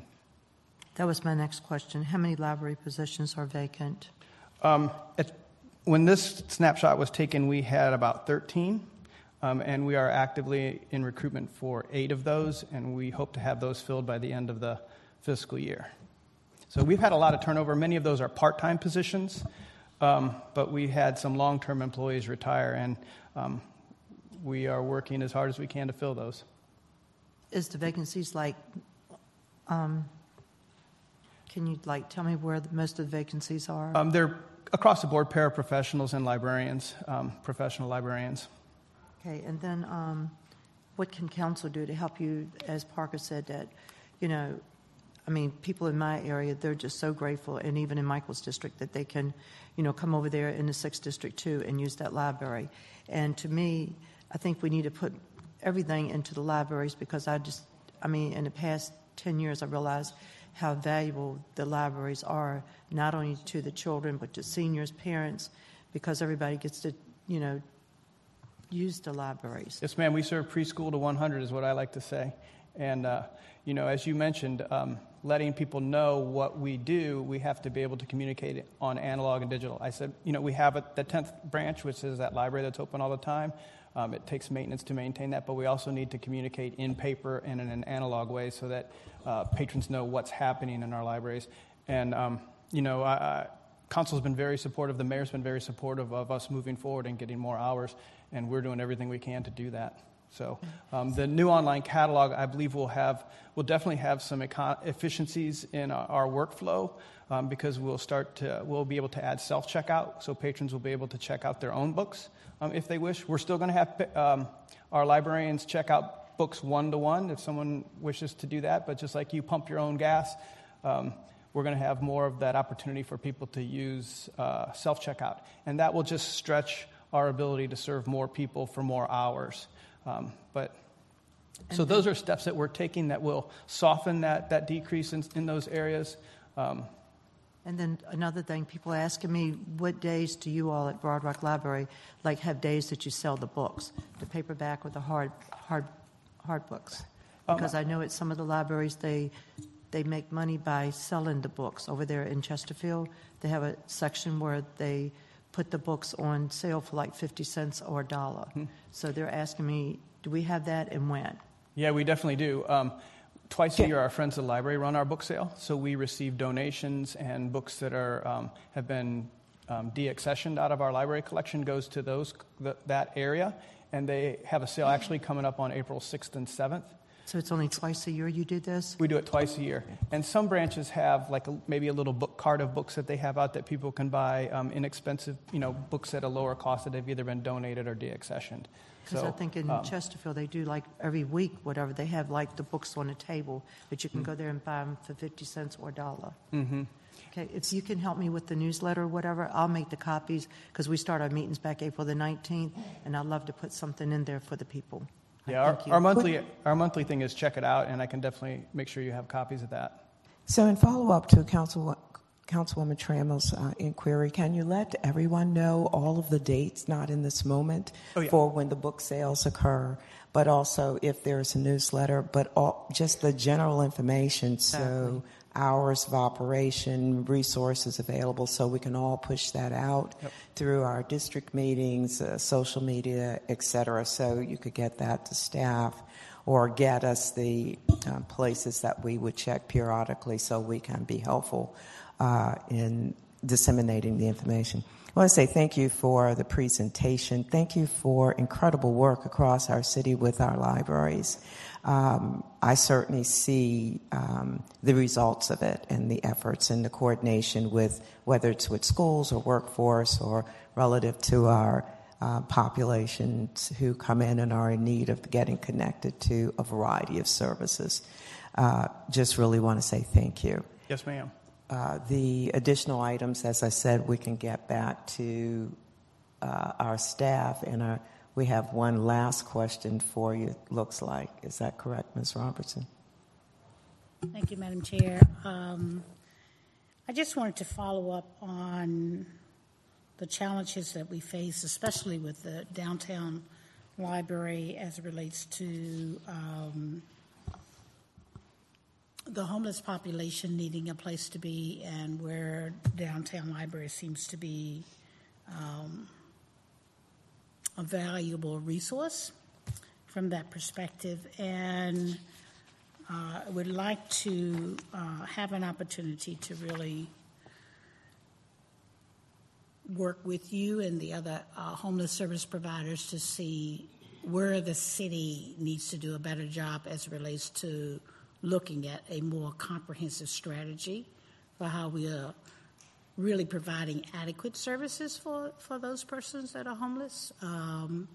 I appreciate how you all have been extremely effective at the main library and working with providing opportunities for families that don't have a home.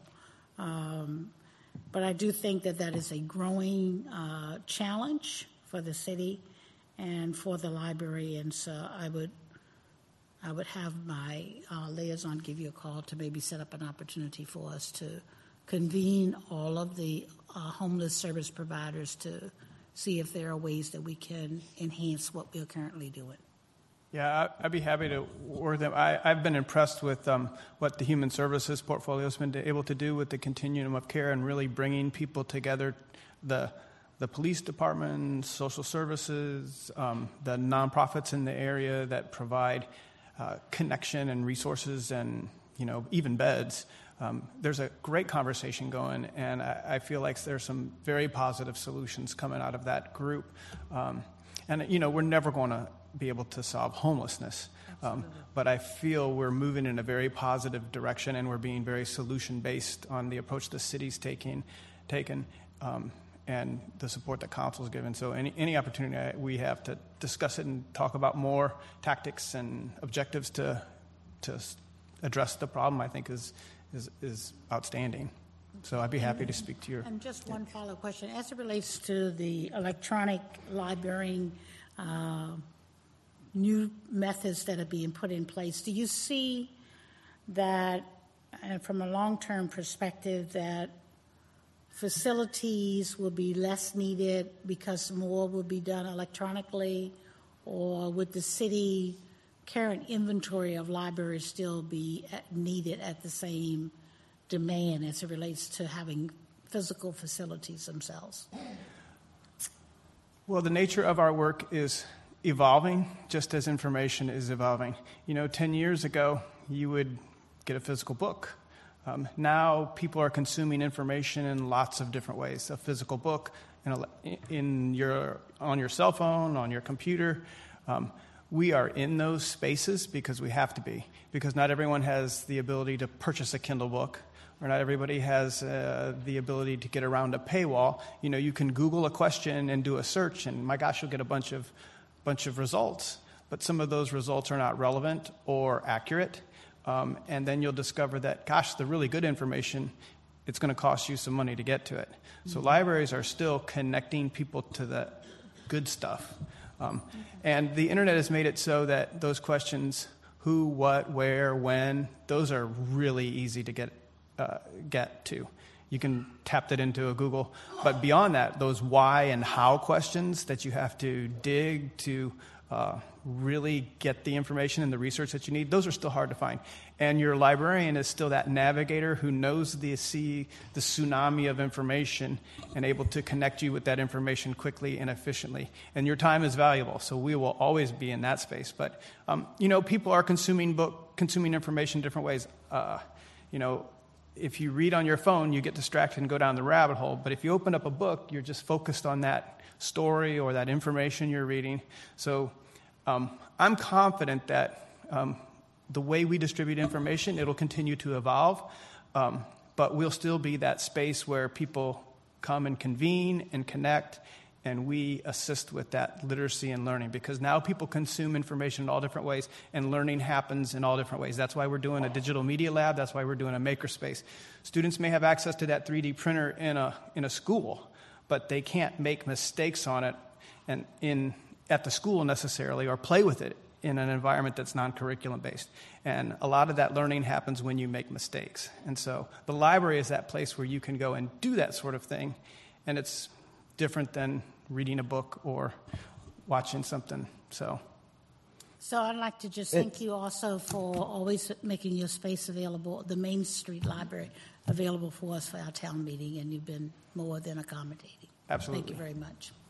Thank you. Ms. Trammell. Thank you. Scott, I just had one more question. How many people and children visit the libraries on the weekend versus how many during the weekdays? I know there's a time during the weekday that you're really, really crowded, and then I know that on the weekends it's just so busy. Can you get that for me? You promise? Yes. Yeah, if you would, you can get it back to me. So breakdown of day by day or hour please. Okay. Scott, what's your phone number? 646-4550. I'm sorry, 646? 4550. Thank you. Okay. Again, thank you, and look forward to your sharing information that comes back. As Councilwoman Robertson has inquired, we'd all be interested, but also the other council members as well. Thank you so very much. Thank you. All right, the next presentation, Department of Justice Services.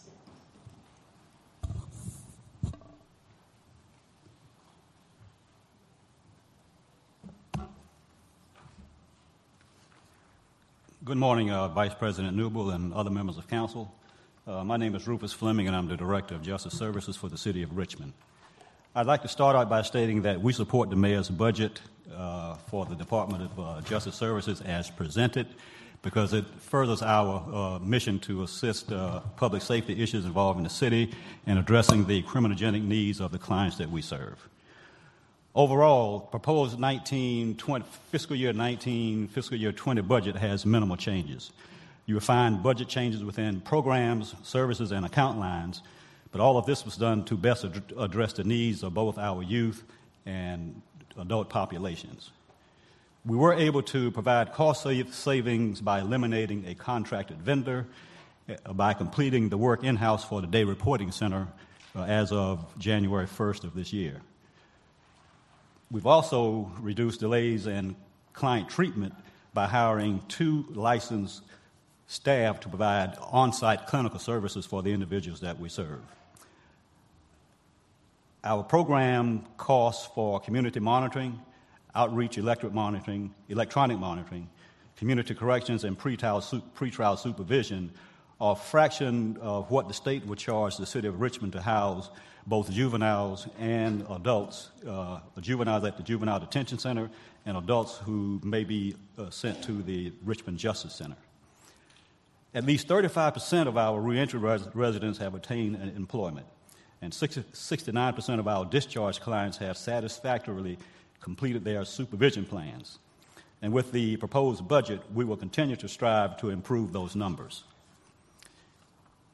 Many of the youth and adults we serve are faced with many difficult circumstances, but despite those challenges, our team has committed to assisting in many ways, such as providing hygiene assistance for individuals, clothing assistance, grooming assistance, securing documentations from the vital statistics, providing transportation services, and other programs. Recognizing that cultural awareness in our city is critical for community resilience, we've collaborated with community partners in support of funds to focus on helping middle and high school youth understand how stereotypes, bigotry, prejudice, and racial trauma perpetuates incidents of physical and emotional violence. And just recently, one of our employees was a co-facilitator for the recently held Youth Prevention Violence Week that was conducted last week here in the city of Richmond. And that was done by partnering with individuals such as the Richmond entities, such as the Richmond City Health District, the Richmond Peace Education Center, and the Virginia Center for Inclusive Communities.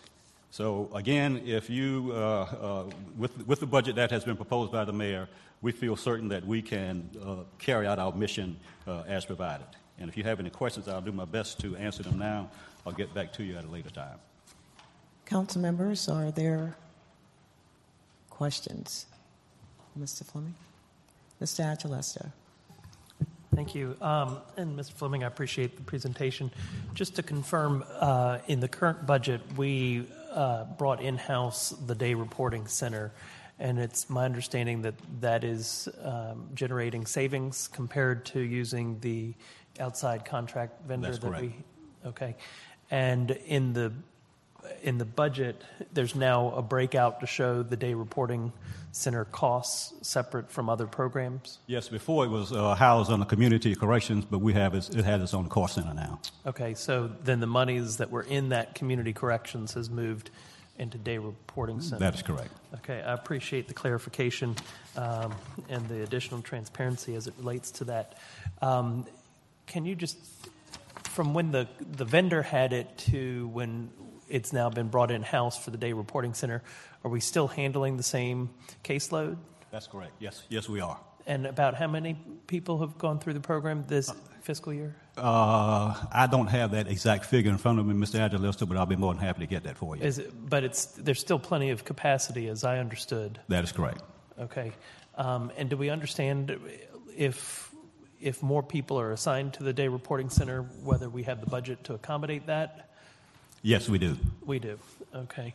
And then, since I've asked every other department that is impacted by the North of Broad Street redevelopment proposal, what is the what would be your expectation for relocating the day reporting center or any of your other programs that are currently in the footprint of that? I don't know what I quite understand what you're asking. Well, the day reporting center, we spent, I don't remember the number, but it was fairly significant, a couple $100,000. Maybe more to build out the facility, and if that building is demolished, you're going to be looking at finding a new facility, correct? That's correct. Okay. And in terms of the ideal location for a day reporting center, where in the city of Richmond would that be? You don't have to answer me now. If you could just follow up and let us know the impact and what your expectations would be for your programs and how they would be distributed in the city in the most ideal fashion for your vision for justice services. We shall get that information for you. Great. Thank you. Thank you. Ms. Trammell? Yes. Hi. Hi. Thank you for all that you do. Thank you, ma'am. I just have a couple of questions. Why is the funding for the juvenile court increasing by so much compared to previous years? Are you talking about? I'm on page 101. Yeah, 101. Which page, Ms. Trammell? I'm sorry. I'm sorry. I'm in this book. Right, but you said the page. 100. Page 100. 101. I'm sorry. 101. Page 101. Okay. You're talking about the juvenile increased funding. Yes. Mm-hmm. That's for positions. All of the vacancy funding was placed over at the Juvenile Detention Center for better accounting purposes. So that's for the entire agency. So it's one vacancy being replaced, though, right? One vacancy? Well, there's one position that we are requesting for the juvenile behavioral health docket. It's a position that's grant funded that will end as of September 30th of this year. And in the mayor's proposed budget, he recommended approval for that particular position. Okay. And then what does Day Reporting Center do, and why is it not found a separate program in previous budgets? That's on page 102. For accounting purposes, we did not have an account code for that, so we decided to house all of the funding for the Day Reporting Center with community corrections. So it's $335,000? Beg your pardon? $335,000? It's on page 102.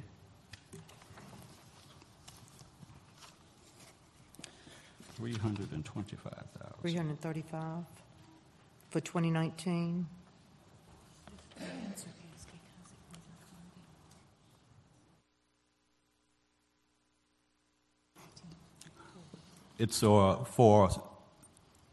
for 18.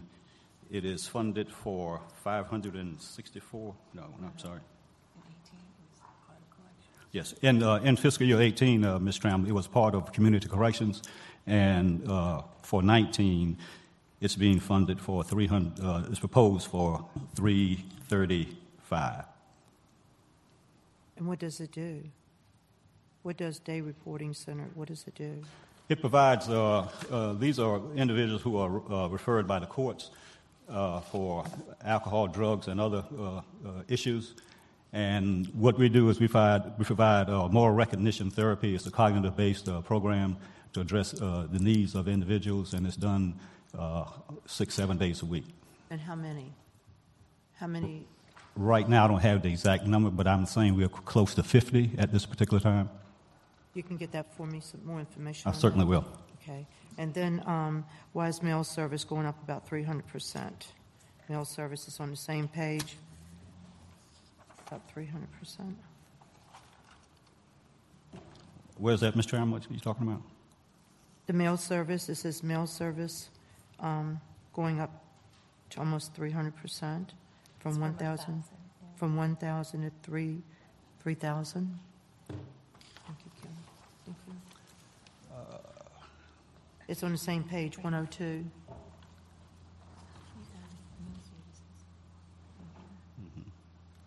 That is for operational costs for the day reporting center and other areas.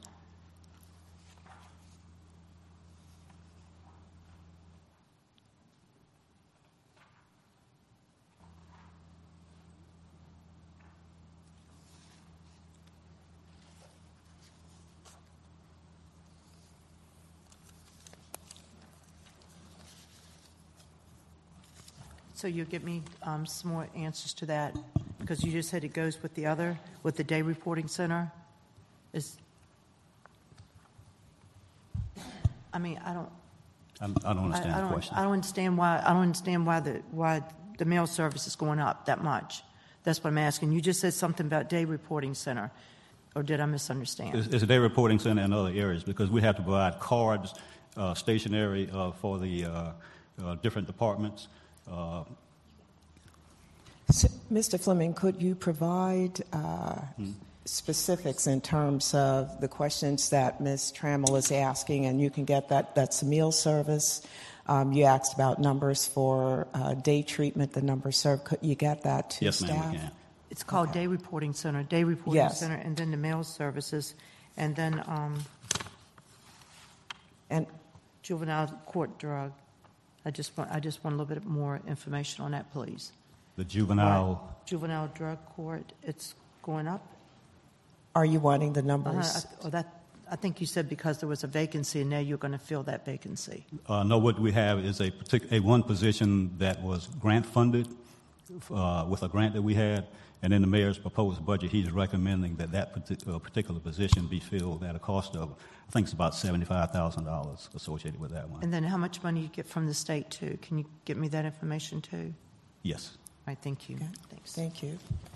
Ms. Gray? So my question is around your line for projects and grants. It looks like over the past several years, there's nothing. There was a $25 item in that particular code. Do you have someone who is actively, I know there are state grants and federal grants, but actively seeking grants and other arenas from foundations and research? Yes, ma'am. As a matter of fact, we just received a grant for $50,000 from the Department of Criminal Justice Services, and we'll continue to look for opportunities to secure additional grants. So is there a person assigned to do that now, or is it pretty much whoever can make the time to fill out those applications? Usually it'll be one of the program managers, and we have several program managers, and they're always on the lookout for grant opportunities. Okay. Thank you. Mm-hmm. Mr. Jones? Thank you for the presentation. Just one quick question. I understand the upward trending of, and I'm going to stay on Councilwoman Trammell's page of 102. When you look at home electronic monitoring, you see your FY17 actual was 796,000. FY18 adopted is 848,000. But then we're jumping up to 905 in FY19 and FY20, 907,000. What's going on there? What's trending there? What's that number again, Mr. Jones, now? If you look at home electronic monitoring, you go from FY6. You're on page 102? Yes, sir. Okay. Yes, sir. It's about midway down in that service level budgets. Okay. That has to do with full funding of staff. That's a staff issue? As a matter of fact, when the snapshot was taken, all of the positions were not filled at that particular time. Okay, so, and I guess if you can just give me some understanding on what home electronic monitoring is, that's more than just the ankle bracelets and things of that nature. There that includes FTEs to go ahead, you know, to... Yes, it does. It includes FTEs also. And so we bumped up by that much in FY19 for what reason then? To bring on more staff? It is projected that we will probably have more placements because we've gone upwards of 100 individuals being on the electronic monitoring in the electronic monitoring program, and we are projecting that it will increase.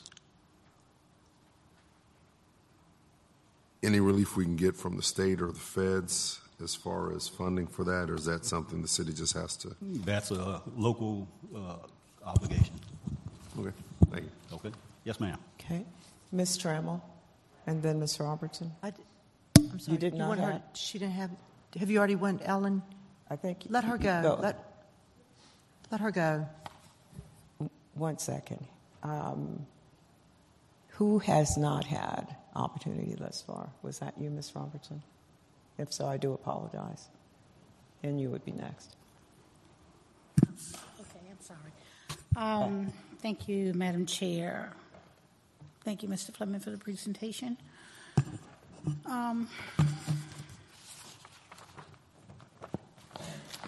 What is the total number of clients that are being served? Are you talking about department-wide? Well, I'd have to get that exact number for you because we're looking at pretrial clients as well as probationers currently being supervised by the Division of Adult Programs. So but I can get that information. You get me those numbers for those different programs? Yes, right? Ma'am. Okay. And are there fees charged to the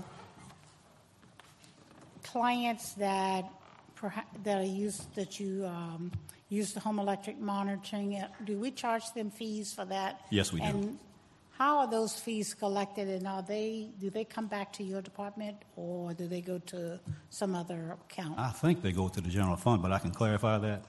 Can we get? No, wait a minute. Do they come to our department? Yeah, we can utilize those funds for different activities within the department. So do you have a budget as to how much funds are actually collected based on the different kinds of fees that are charged to your clientele? Yes, ma'am. And there's a budget? We don't have a budget, but it's based on a sliding scale, and that's based on the income of the participants in the program. So I'm interested in knowing the amount that is actually charged and collected in fees for those types of services. Okay, I can get that information. And how those funds are used as a part of your budget. We can get that information for you. All right. This right here is for. Thank you. Ms. Trammell, did you have a fun? Okay. Yes. Thank you. We'll get back to it. On page 104.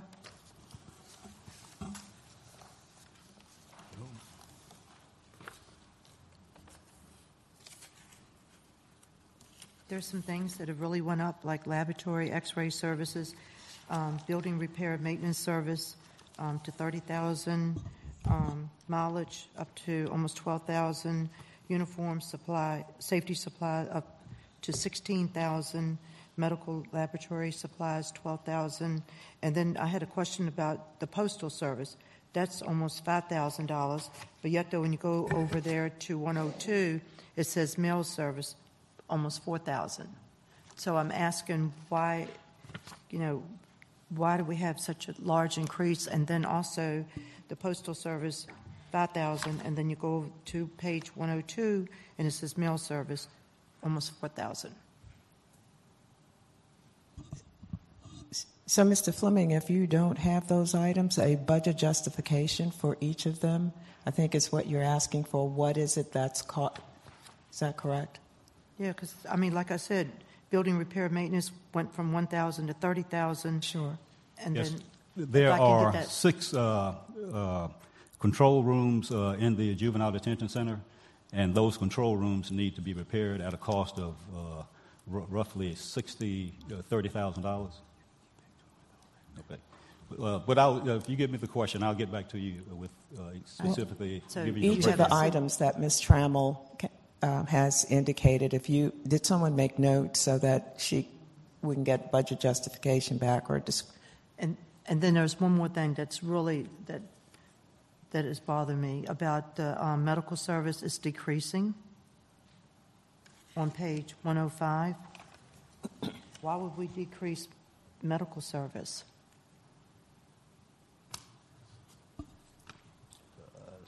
I'll get that information for you, Ms. Trammell, because I'm not following you exactly.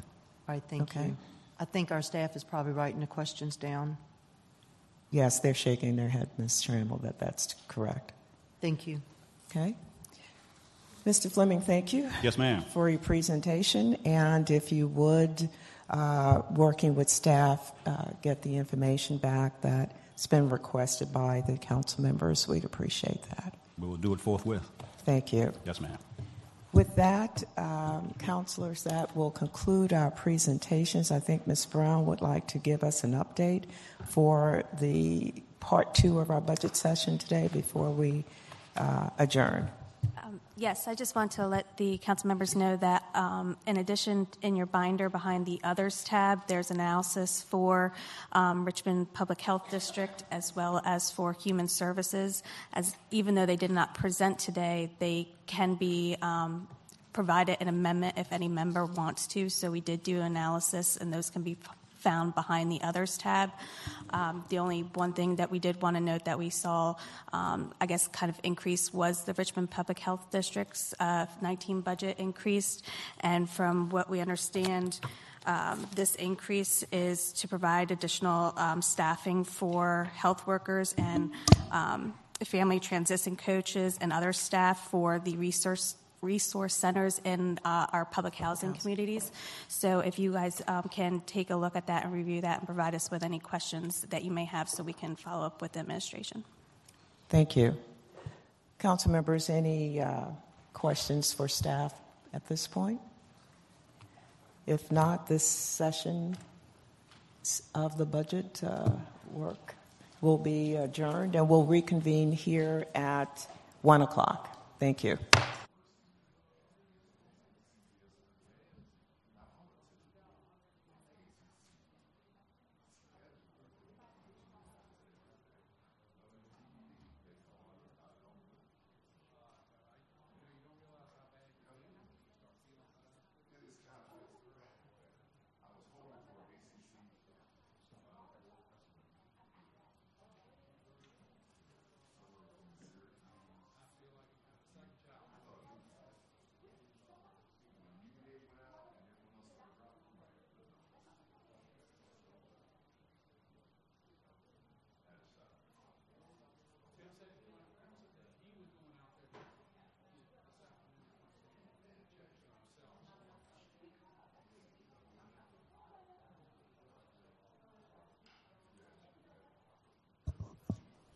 Madam Clerk, Madam Clerk, is your equipment ready? Ready to go? Counselors, we have some counselors in the back. Yes, thank you. Michael Jones, 9th District. No, that's good.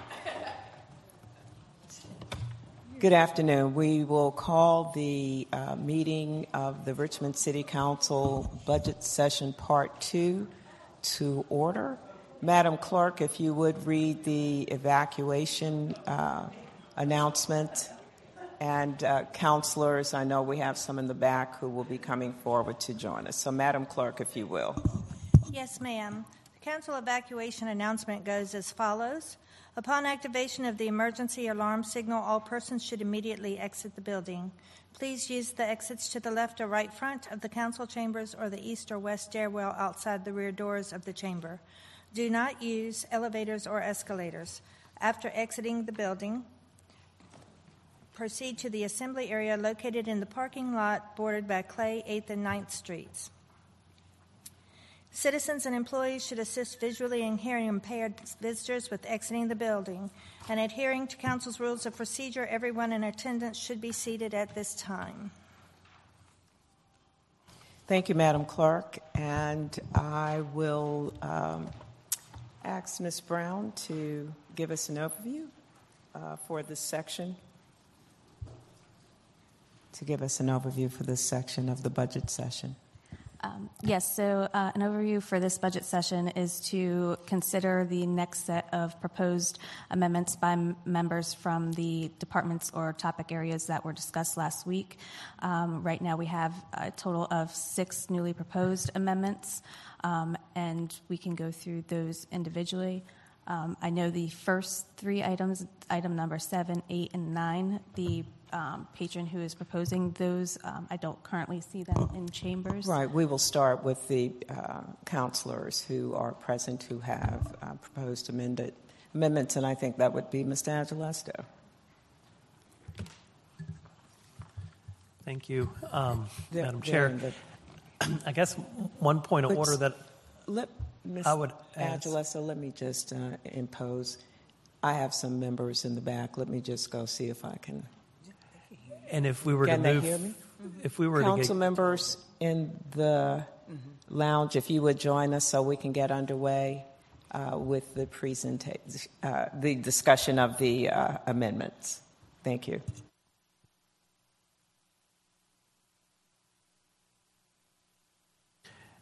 And Madam Chair, just to get clarification, we would need 5 affirmatives to be able to hold these within recommendations or consideration forward. To move forward, yes. Okay. I assume we have 5. I believe we have 5, sir. Exactly, so at the moment.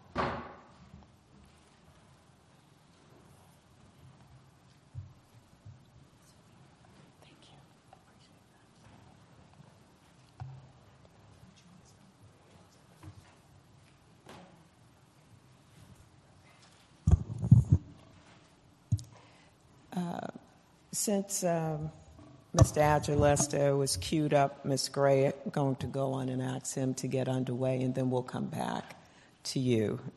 Sure. Okay? Thank you. So if you look at number 10, that is a proposed amendment to increase the city auditor's budget by $200,000, and this would go to supporting his department's staffing needs to add Richmond Public Schools audits within their proposed work plan. We talked about this last Monday when the council was deliberating his budget and asking how there could be a memorandum of understanding drafted between the school board and the city council to initiate this. I did talk to my representative, Pat Sapini, and he seemed supportive, and I've talked to a couple other school board representatives who seem supportive. I know that when Ms. Gray and Ms. Larson were on the school board, a similar MOU was drafted. I have left a message for Superintendent Cameras, but have not had a chance to talk with him about this, but it does appear that if council is supportive, the school board, a majority of the school board, should also be supportive.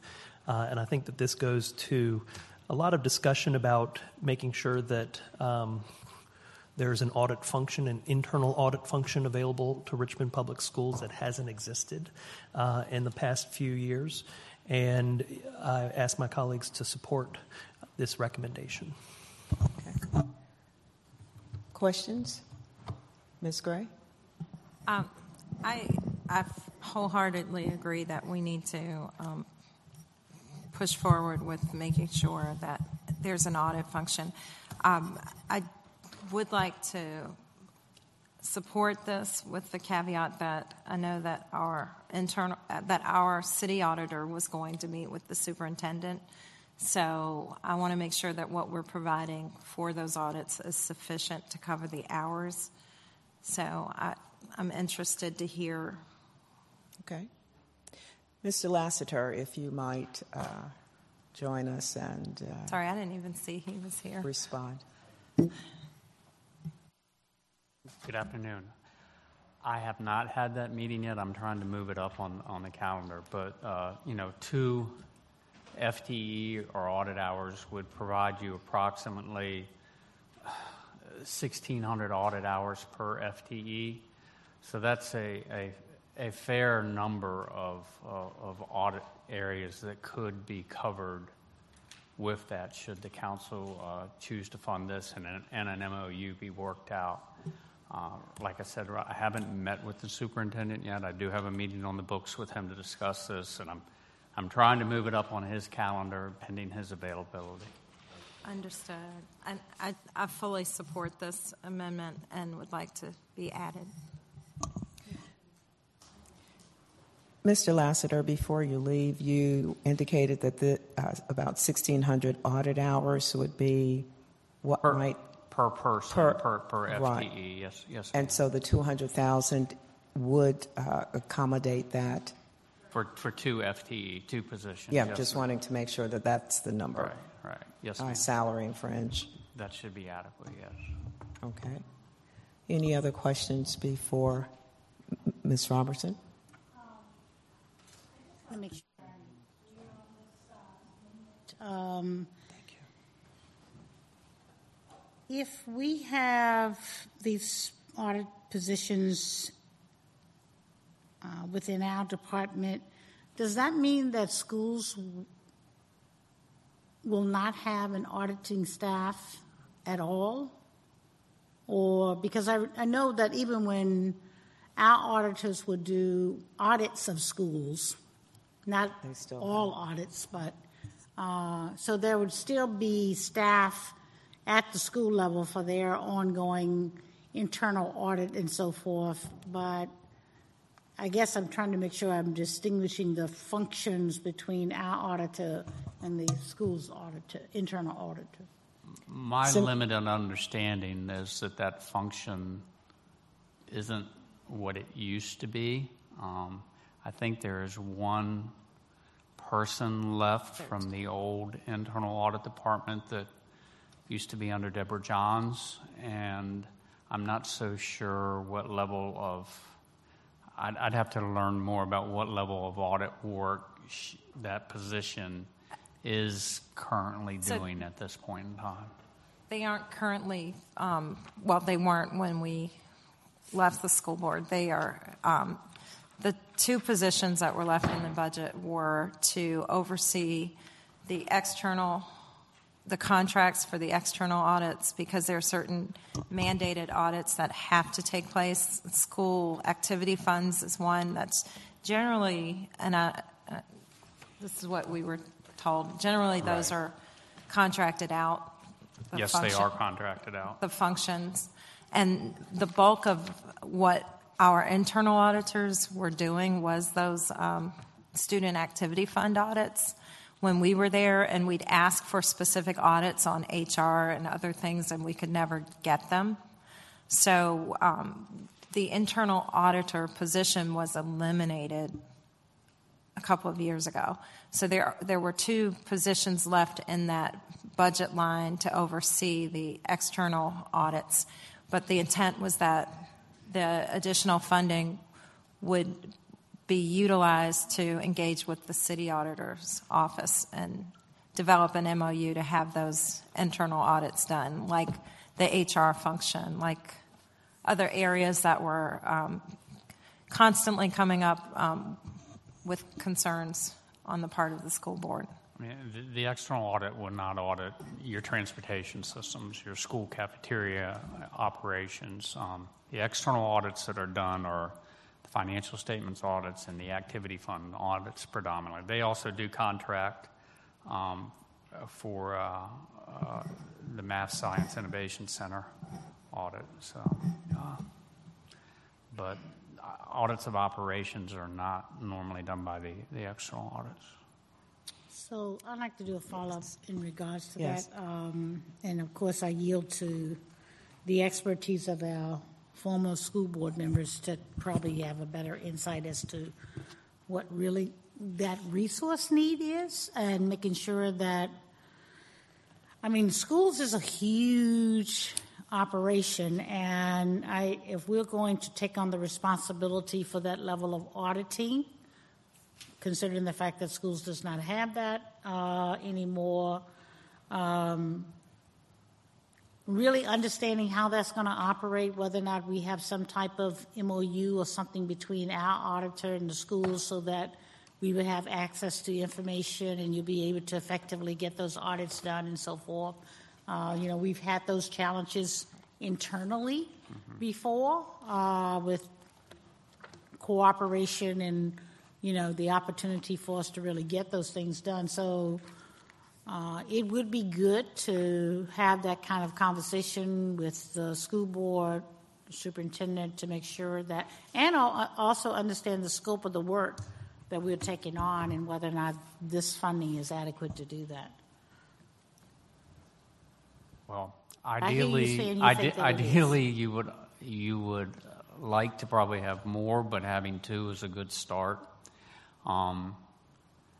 When we put together, when I put my audit plan together at another locality, there was a higher degree of consolidated services, so that when we were auditing accounts payable or the fleet, we were really auditing both sides of the house, for lack of a better word.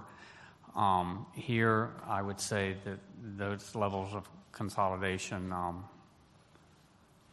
aren't as mature, and but two audit staff at 1,600 hours would provide a decent level to get to some of the high-risk areas. Not knowing everything behind, you know, the operations. It would be a start, I guess, is the best way to put it. And I appreciate you making note of that factor as it relates to consolidation and the maturity of where we are in having consolidation of services. It's different. It's conversations we've had in the past. I don't know whether or not they've materialized to the degree that they were discussed, but, you know, certainly us being aware of what options that we should consider as it relates to the consolidation would be something that would be helpful for us to take into consideration, as well as not as a part of this budget cycle, but as a part of our continual working relationship with schools and the utilization of services that's crossing over. Yes, ma'am. Thank you, Mr. Lassiter. Ms. Larson? I apologize for being late and if you've already covered this, but just a question for the patron. So you have two internal auditors, and the schools asked for one internal auditor in their budget? So the schools have requested that to be put into their budget. That was the additional part of the additional $12.5 million request that they had, that right now they're still saying that they need additional operating monies. I'm not certain that one, as Mr. Lassiter said, one for the size of the scope of RPS would really get us much, but I think having two to start is a place that I think would be sufficient so that we could be operating tandem audits within RPS, whether it's transportation or the cafeterias. If that's, you know, not the desire of the council, we could potentially trim it back, but I hear from constituents that the that Richmond Public Schools hasn't had this audit function in a while, and that maybe there's a greater need for that at this time. A follow-up, Dr. Yes. Neubel.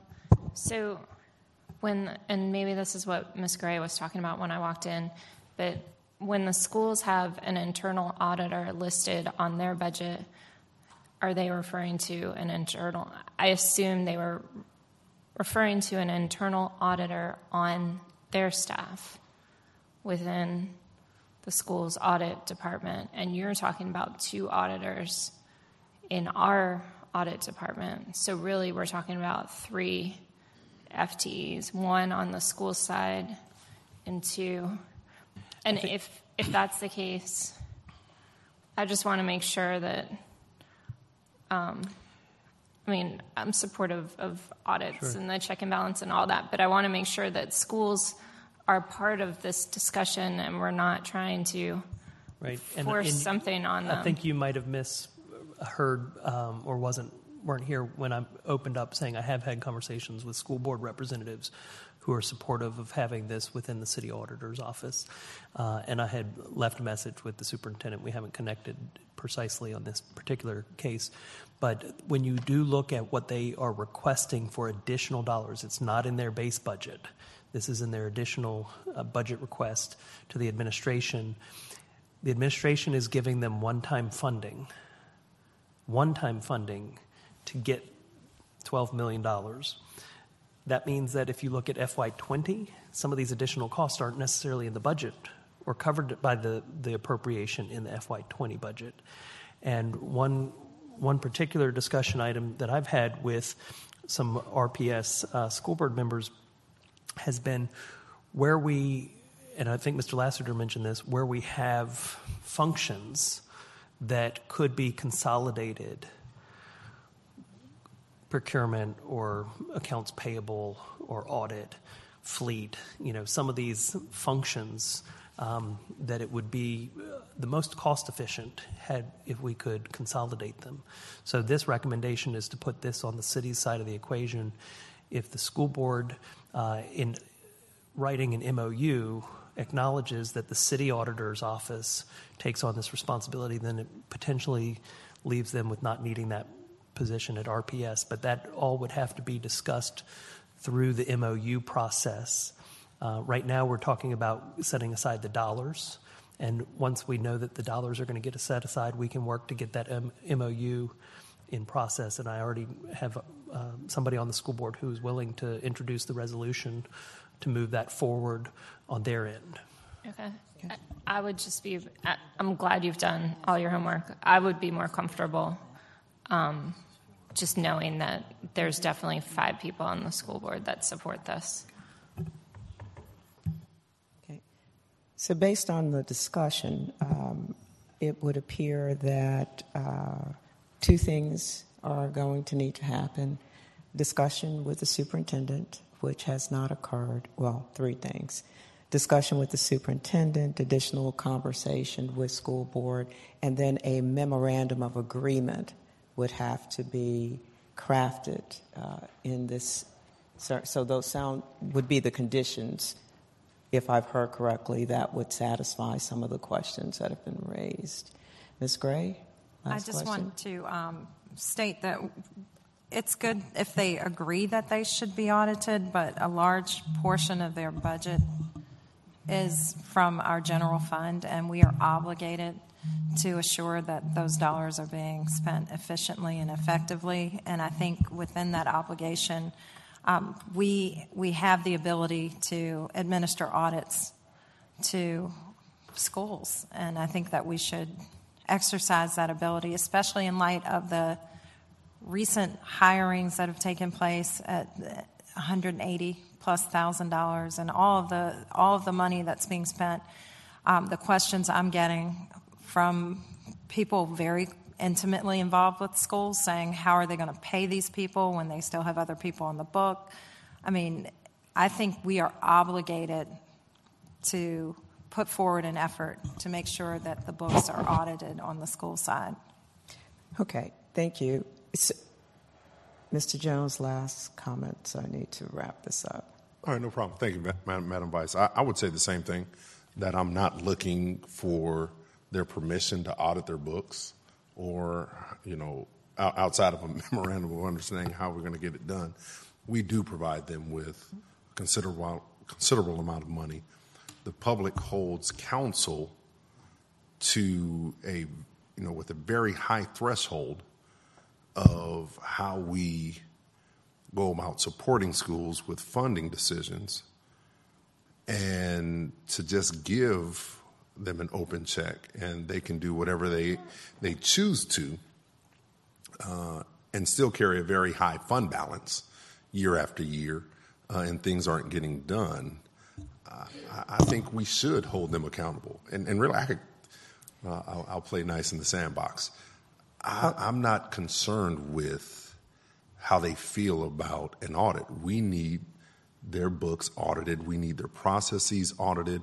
And we owe that to the taxpayers of Richmond, Virginia, to make sure that this is done every year. For them to not have, and I've heard so many different things about the last time their books have been audited, and, you know, that a person has retired and they haven't backfilled that position. That is gross negligence.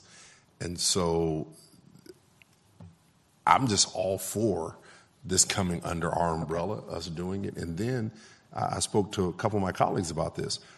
Our audits need to have teeth to it. So it's not just an exercise of futility, but if we see a recommendation that makes sense, why not implement it? And I think my colleagues, we've got to do a better job in that, that if something comes through our auditor's office as a recommendation and we let it sit on the shelf for years and never do anything about it, shame on us. And so I'm excited about our new auditor. And so we can work to make so we can basically implement the things you find. Thank you. Yes, Mr. Lassiter, did you have something else you wanted to say? Okay. Mr. Jackson. Yes, ma'am. I just wanted to make clear to the council that the city's ability to conduct audits of the schools does have limits under the Constitution. Supervision of schools is vested in the school board. Consequently, there's a series of opinions by the Attorney General that have been out there for years and years that say that while a locality can conduct an audit, it may do so only with the consent of the school board, and it is the function of the school board, the right of the school board, if you will, to determine whether any proposed audit or any actual audit conflicts with the operations of the schools. So it can be done, but it does have limits, and it does require the cooperation of the school board. Thank you. With that, I just have one question for the city attorney. All right, Ms. Drummond. You said limit. We would have limitation, like what? It would depend on the individual case. It is up to the school board to determine whether a proposed audit or an actual audit interferes with its operation of the schools. And so it would need to be a case-by-case determination. Essentially, an audit by a locality requires the consent and the cooperation of the school board. Thank you. So, again, the three provisos with this particular paper still stand: meeting with the superintendent, discussion with the school board, and an MOA. And I hear the concerns, but that's pretty much as opined by the city attorney. Mr. Jones, something else beyond this? No, in line with that, one step further, and I appreciate the opining of our city attorney, but we need to exercise, and I would hope that council would exercise all of our means to ensure that they have an auditor. If they are supposed to have an auditor, then get one, and then do routine audits and report that to the public. Our administration goes through it, and they have to deal with it. It's public, but the schools are avoiding that. Because, again, if you know you have that position that is a checks and balance, a large part of the process is being overlooked. And I'm trying to find the right words. It's not to offend anyone, since this is on the record. But council needs to do all that we can within our power to ensure that the schools audit their books, period. And I think that's the intent that has resulted in Mr. Angelosto bringing this particular item forward. And with that, I'm going to ask staff to take a consensus here with all the provisos that we've already discussed. Wow, okay. As long as we're clear in articulating what those provisions are. So the three items, our auditor, Mr. Lassiter, has scheduled and will have conversation with the superintendent. We are wanting to have follow-up conversation with the school board members to, and it sounds as if they are also equally as interested in having an audit function. And then a memorandum of agreement between us and schools. And I hear you, Mr. Jones, but within the legal limitations that we have here as opined by a city attorney, the opportunity here is to work differently than we have in the past. And so we try, if something else is indicated thereafter, but at least first attempting to do so. It's just interesting that someone can say we don't want to have an audit function. That's all. This will get us there, sir. Yes, ma'am. Okay. Ms. Brown, if you would like to go on and call for a consensus on this with the provisos. Yes, all those in favor of moving this amendment forward to the next stage in the process, please raise your hand. With the provisos that were indicated. With the provisos that were indicated. Thank you. Mr. Angelosto, since we're with you, if we could continue, sir. Thank you all for the vote of confidence on that last piece. This next one is also based on last Monday's conversation about there being in the city council budget an appropriation of funds for travel that not every council person utilized. And this represented a fairly large increase year over year from $10,000 to $18,000 for additional travel, even though people such as myself didn't necessarily use it. And the recommendation here is to reduce that line item and to then increase it by reappropriating it to the 9 individual council district discretionary accounts. And if you chose to use it for travel to conferences, then that's your choice. You still had that money available to you. But if you chose to reappropriate it into grants to support youth or other initiatives that we have already authorized within our discretionary funds, that money would be available instead of the travel fund. Thank you, Mr. Angelosto. Council members, Ms. Gray? I understand what Councilmember Angelosto is trying to accomplish here. However, I do think not enough of us take advantage of training and development opportunities, and I think that it's really incumbent upon us to seek out those opportunities if it's learning more about how budgets work in governments or what things are happening in other localities that are really working to combat challenges that are common.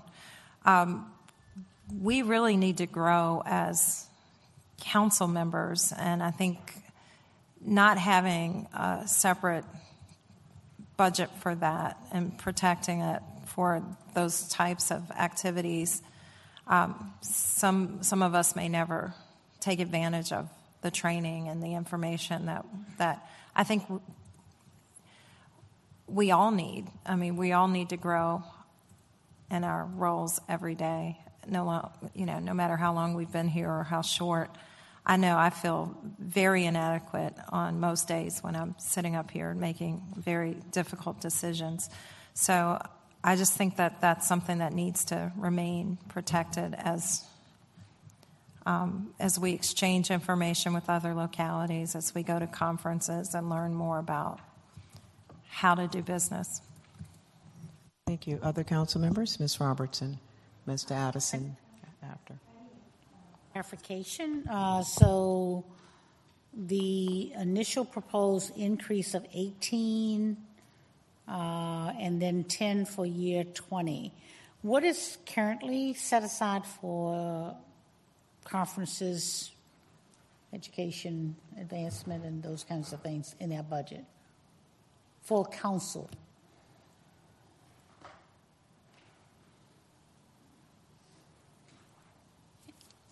Ms. Brown is going to pull Ms. that Shaw in. Should have that information. Okay, Ms. Shaw.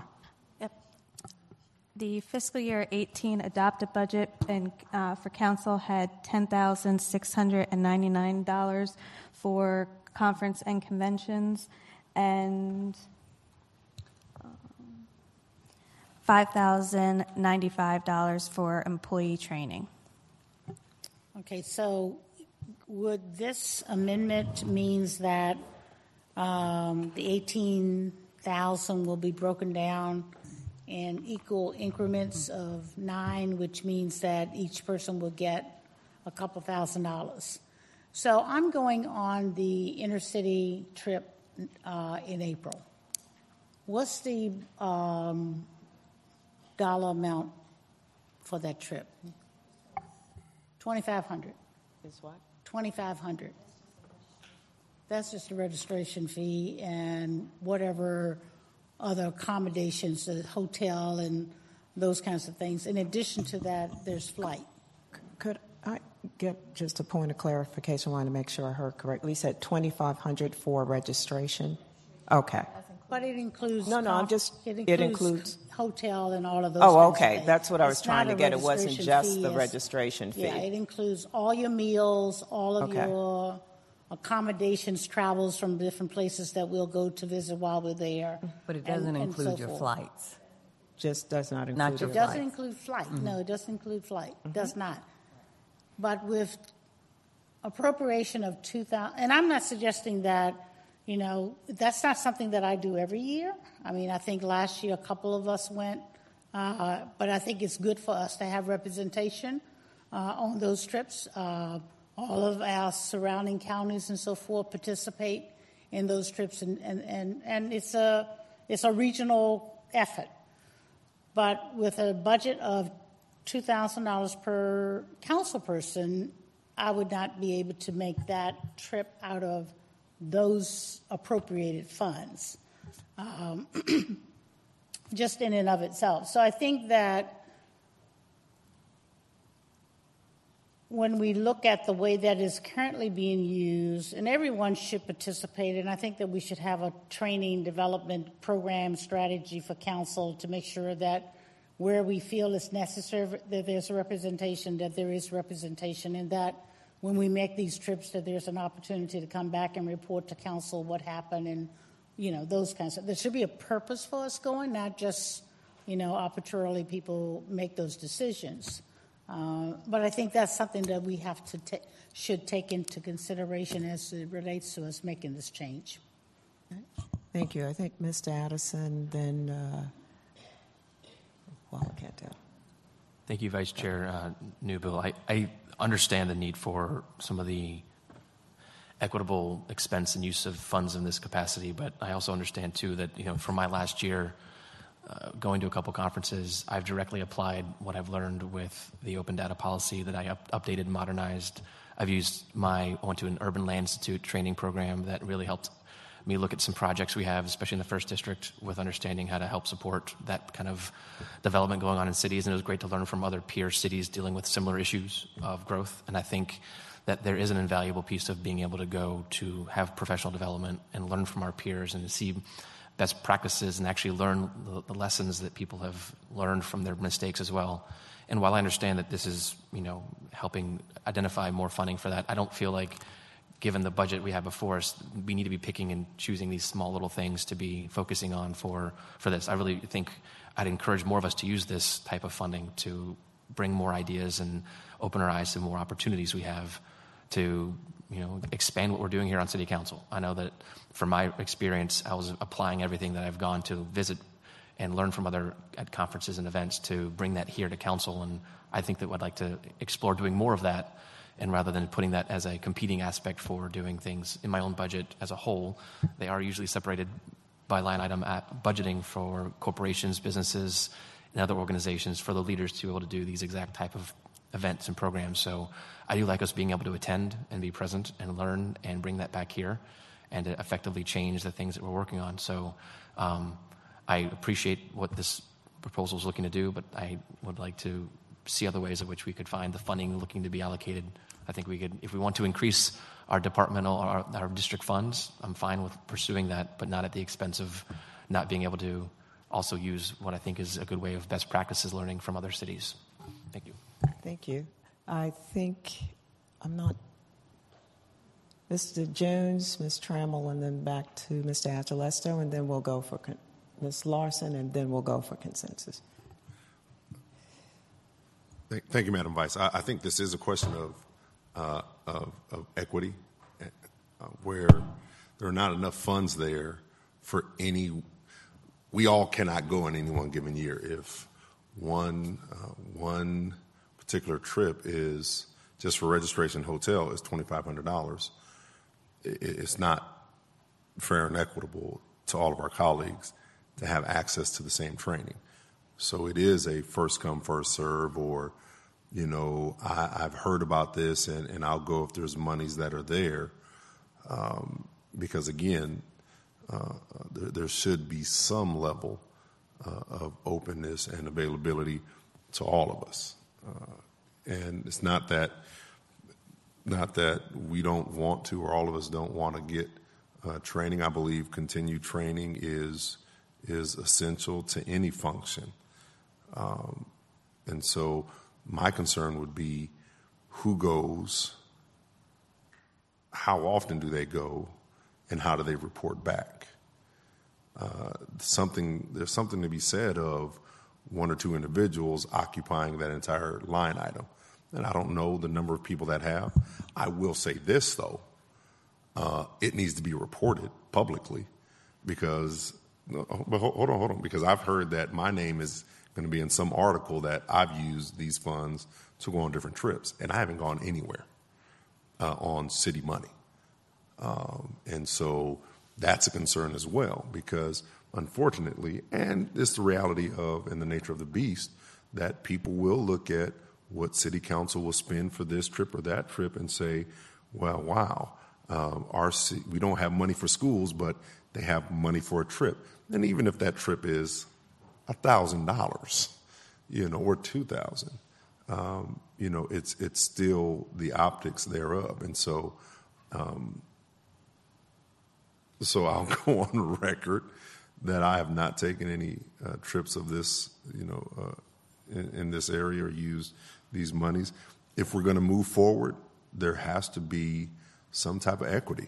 It is not fair if one or two of our colleagues go and take part in it and we all don't have access to, or we simply come back and say, you know, 3 go this year and 3 go the year after and 3 go the year after that.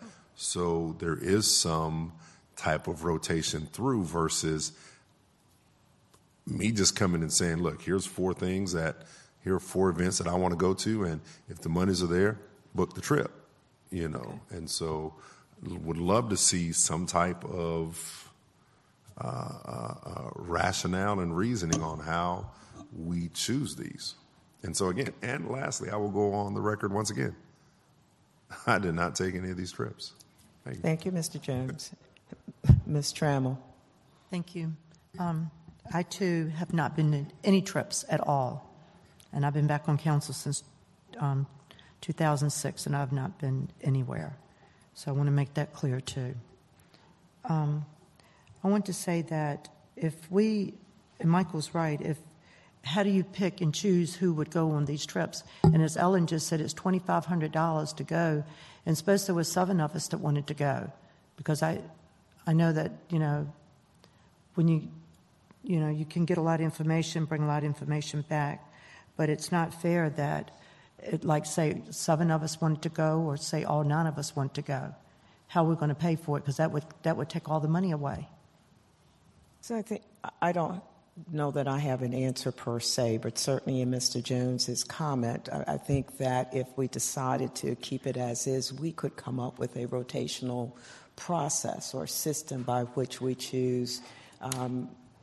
Just again, rotation. You went this time to this time, whatever the case is, the reporting back, all of those are components that we could devise a process and protocol if it is consents that we would retain it. We can come up with a system by which we determine how many go, who's on first. You know. But I'm saying we have not had that in the past. I understand, but I'm just saying, you know, suppose there was a place that was appealing to all nine of us that we wanted to go. And then we've already used some of the money come in April, and then say there's something else coming up in September, October that many of us want to go to, and there's no money for, like, you couldn't say, well, Parker, you can't go because Reva found out about it first. Or Kim, no, you can go three next year. You can't go now. And so I do want to get to Ms. Larson, back to Ms. Gray, but we know over the course of a calendar year there's going to be an inner-city visit. There's some standard things that we know will happen. And so we could look at that calendar of event and determine how many of those things we think will be important for our membership to participate in, and then make selection, rotate, whatever the case, in terms of who will go, who's available, any number of things, dollar issues. So I'm just saying that we can very well, if it is consensed that we want to leave it as is, we can come up with a process, or we can do what's actually on the table to divide it equally. So that's, I'm just saying it doesn't preclude us from looking at retaining it as is, but with some more rigor than we've had in the past. Ms. Larson, and then I'm going to press us to get to a consensus. All right. Just a clarification. So the adopted for 18 was the 10,699, and the proposed is the 18,000 for conferences and conventions. And then there's the employee training.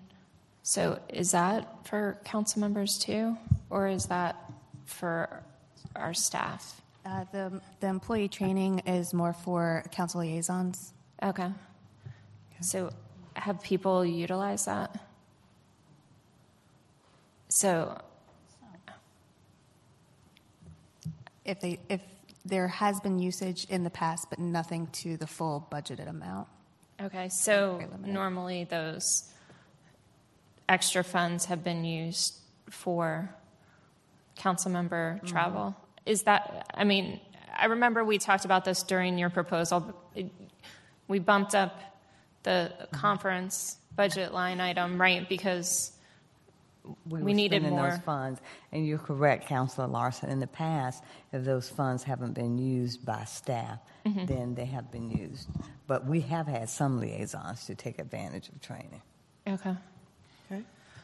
I guess just a comment.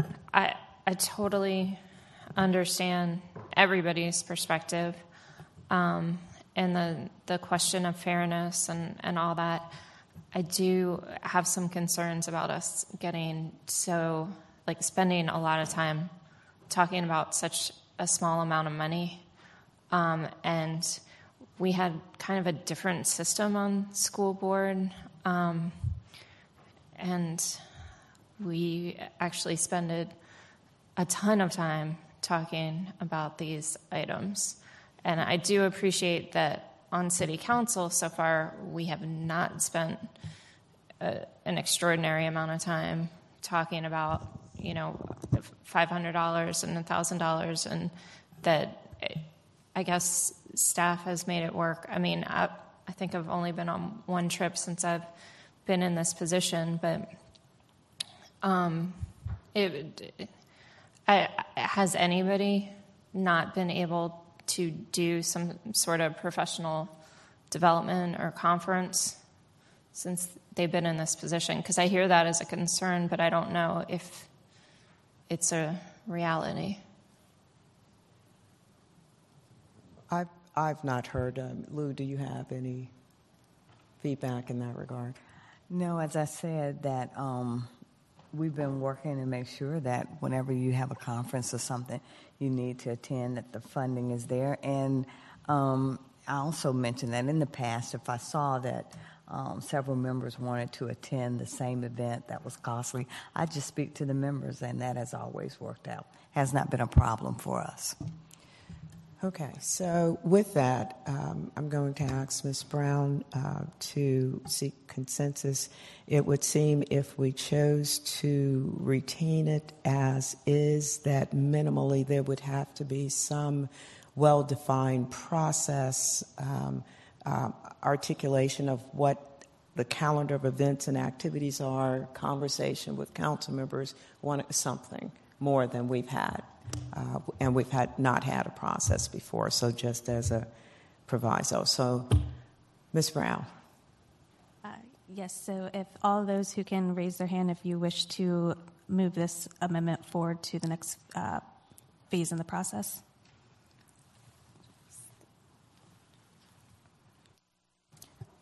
Thank you. Thank you. That did not pass.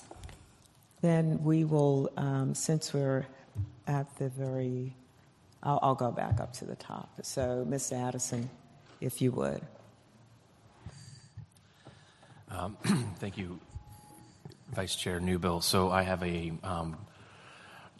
over the past couple years, we've seen a need for some strategy for technology and investment and how that's working to help coordinate across the entire city the things that we're investing in to make sure we're doing the best for modernizing our operations, making them be more accountable, I think also consistent. And the fact is we've had from, I think, 2013, Infotech did a really good comprehensive research study of our IT services citywide. And in that report, they highlighted the need for a chief information officer, type role. And what this does is different than the director of IT. We have a lot of needs that need to be taken care of for just keeping things moving, either implementation of a system to just making sure things are working, from emails to our laptops, computers, cell phones, voicemail, you name it, for different department operations. But I feel that we are at a point where we need to really look at putting ourselves in a position to make good strategic decisions citywide. And the reason why I mentioned the 2013 Infotech report is because a lot of the recommendations that could really modernize our operations, get us from using either a mainframe-based system, which we're finally getting away from, but being more collaborative with the technology and tools that we have available. We have many duplicative systems across our city departments, and I think that we have an ability to really push forward. And one of the best practices from around the country is having a position whose role is to work across the entire organization to work on technology, information, how the systems work together, making sure that the plans and how we are moving all the operational capacity for all departments so that it's not one department's budget is only able to show what that capacity for that small department can do. It's if you have a work order system or something you want to work mobily, remotely, or other advanced, you have the ability of doing so. Right now, that's dependent on systems available to share across the portfolio. A chief information officer helps transform that. It helps lead the city's technology and our systems and database, et cetera, in a forward-looking approach so that we're not wasting money. We're spending our money in the best efficient way, and there are ways in which we can drive efficiencies, effectiveness for getting rid of outdated systems, duplicative efforts across different departments. And so one of the things I've done some research on is that the job description I'm in the final stages of kind of hashing out would be for a chief information officer, which I have not defined exactly where in the organization. Right now it's sitting for an information technology, and I utilized some of the vacancy funding available in some departments to pull together so we could position our city to attract a quality person. I understand there's been conversations about this type of position with Capital One and other technology companies in the region to help support this effort looking for this type of position. The challenge is always funding, as it is with everything. And so that was where this money came in. The reason why it's 150 is because we won't be filling the position July 1. It'll be throughout the course of the hiring process as we go through. So there's a partial funding. And then the full amount, this also includes the benefits as best I could assess from what we have the budget for. And that's why 2020 was for $200,000. Thank you, Mr. Addison. Council members, questions? Ms. Gray. So my only question or comment is that I know that this has been a topic of conversation with the administration, but it wasn't put forward in the budget. I know they just made the acting position for the IT director a permanent position. So I think that the direction of these positions should come from the administration and how they would be utilized. I don't think it's proper for us to create a position for the administration if they haven't seen fit to put it in their proposed budget. Ms. Robertson? I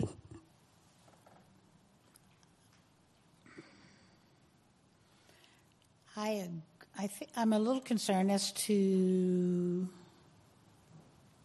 well, we've gone for such a long time with not having a permanent staff person, temporary staff in this critical role, and I'm glad to see that the administration is recognizing that you know, we cannot continue to go on with having key positions, department heads, without a full-time, committed salary and full funding for those positions. And so I'm not sure if I'm understanding what this additional position, and is this Chief of Information Officer position sounds almost like the department director. Is that, Mr. Addison, if you could clarify that for me?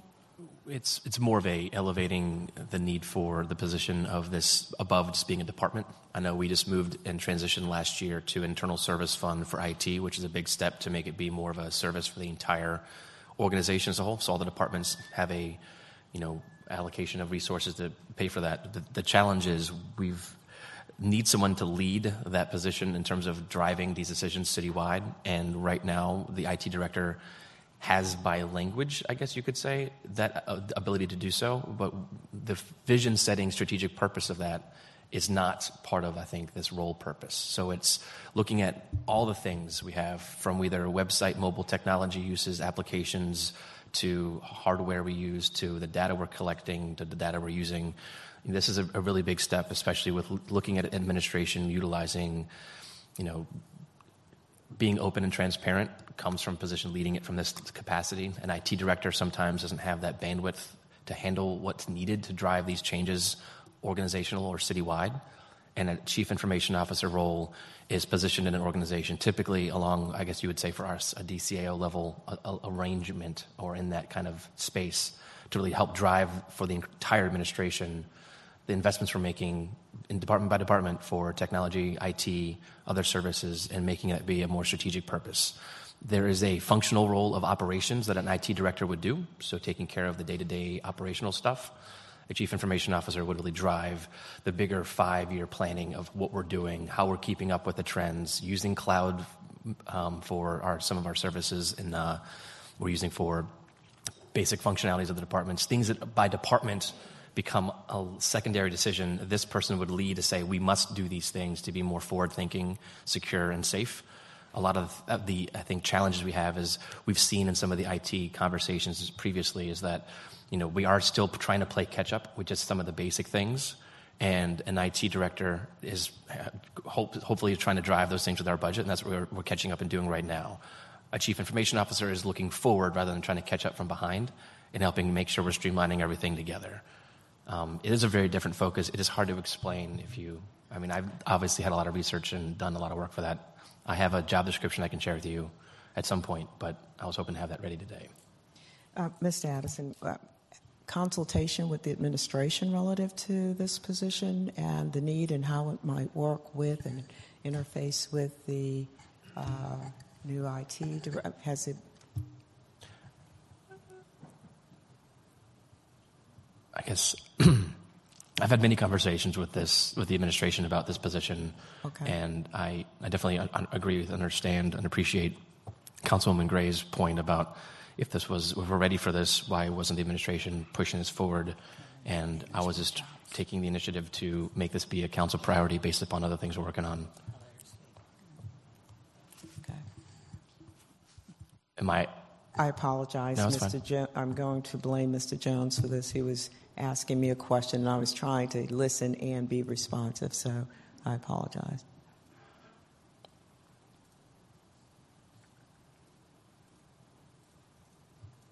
You were concluded? Yes, I had concluded my point. Thank you. Mr. Jones? Could I defer my time to our CAO, or is that, are we in line, out of line, if we heard from her? Or is that necessary? And I'm the new guy still, so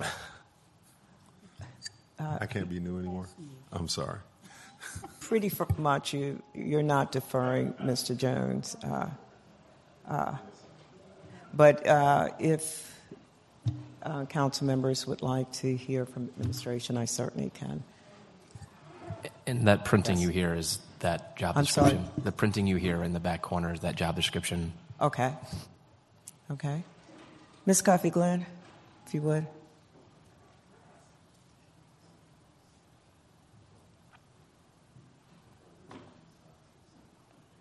Good afternoon. Selena Coffey Glenn, CAO for the City of Richmond. Certainly, I think you've had a lot of good conversation as it relates to the Chief Information Officer potential position. As you know, in the mayor's budget, it is not proposed, but it is something he mentioned as a possibility for 2020. As a staff, we've not completed the review as it relates to the job description, whereby council would actually have to create the position.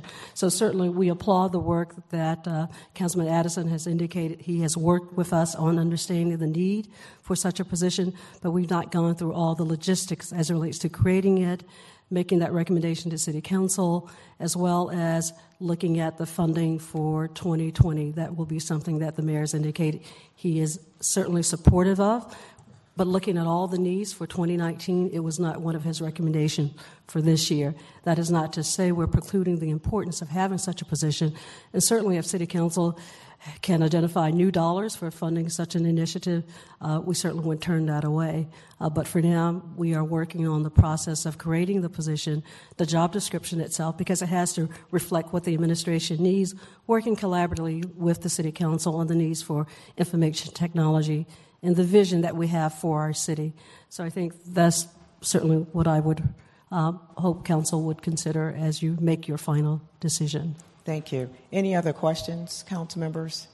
Okay, last, if you would round us up, Mr. Addison. My closing comment was, you know, as we know with hiring processes in the city, if there's no funding available in the budget for a position of such a level, there's no starting of the process. So putting funding in this lets us have the time so we can at least explore the creation of that position title, to create it, formally vet where it fits in the organization, finalize job description titles, et cetera. But I know that if we were to wait till 2020, we would be at this conversation point this time next year, and then looking to possibly hire one in a year and a half, 2 years from now. And so my challenge, my struggle is with waiting, as we are looking at the proposal now, with not being in the budget from the mayor, we're just going to be further waiting and waiting and waiting. And that was my intent, was to push this up a little bit to get the funding in the budget so we could post and attract someone to do this role. Okay, thank you. Ms. Brown, if you would call for a consensus. Yes, well, all members who are in favor to move this amendment to the next phase in the process, please raise your hand.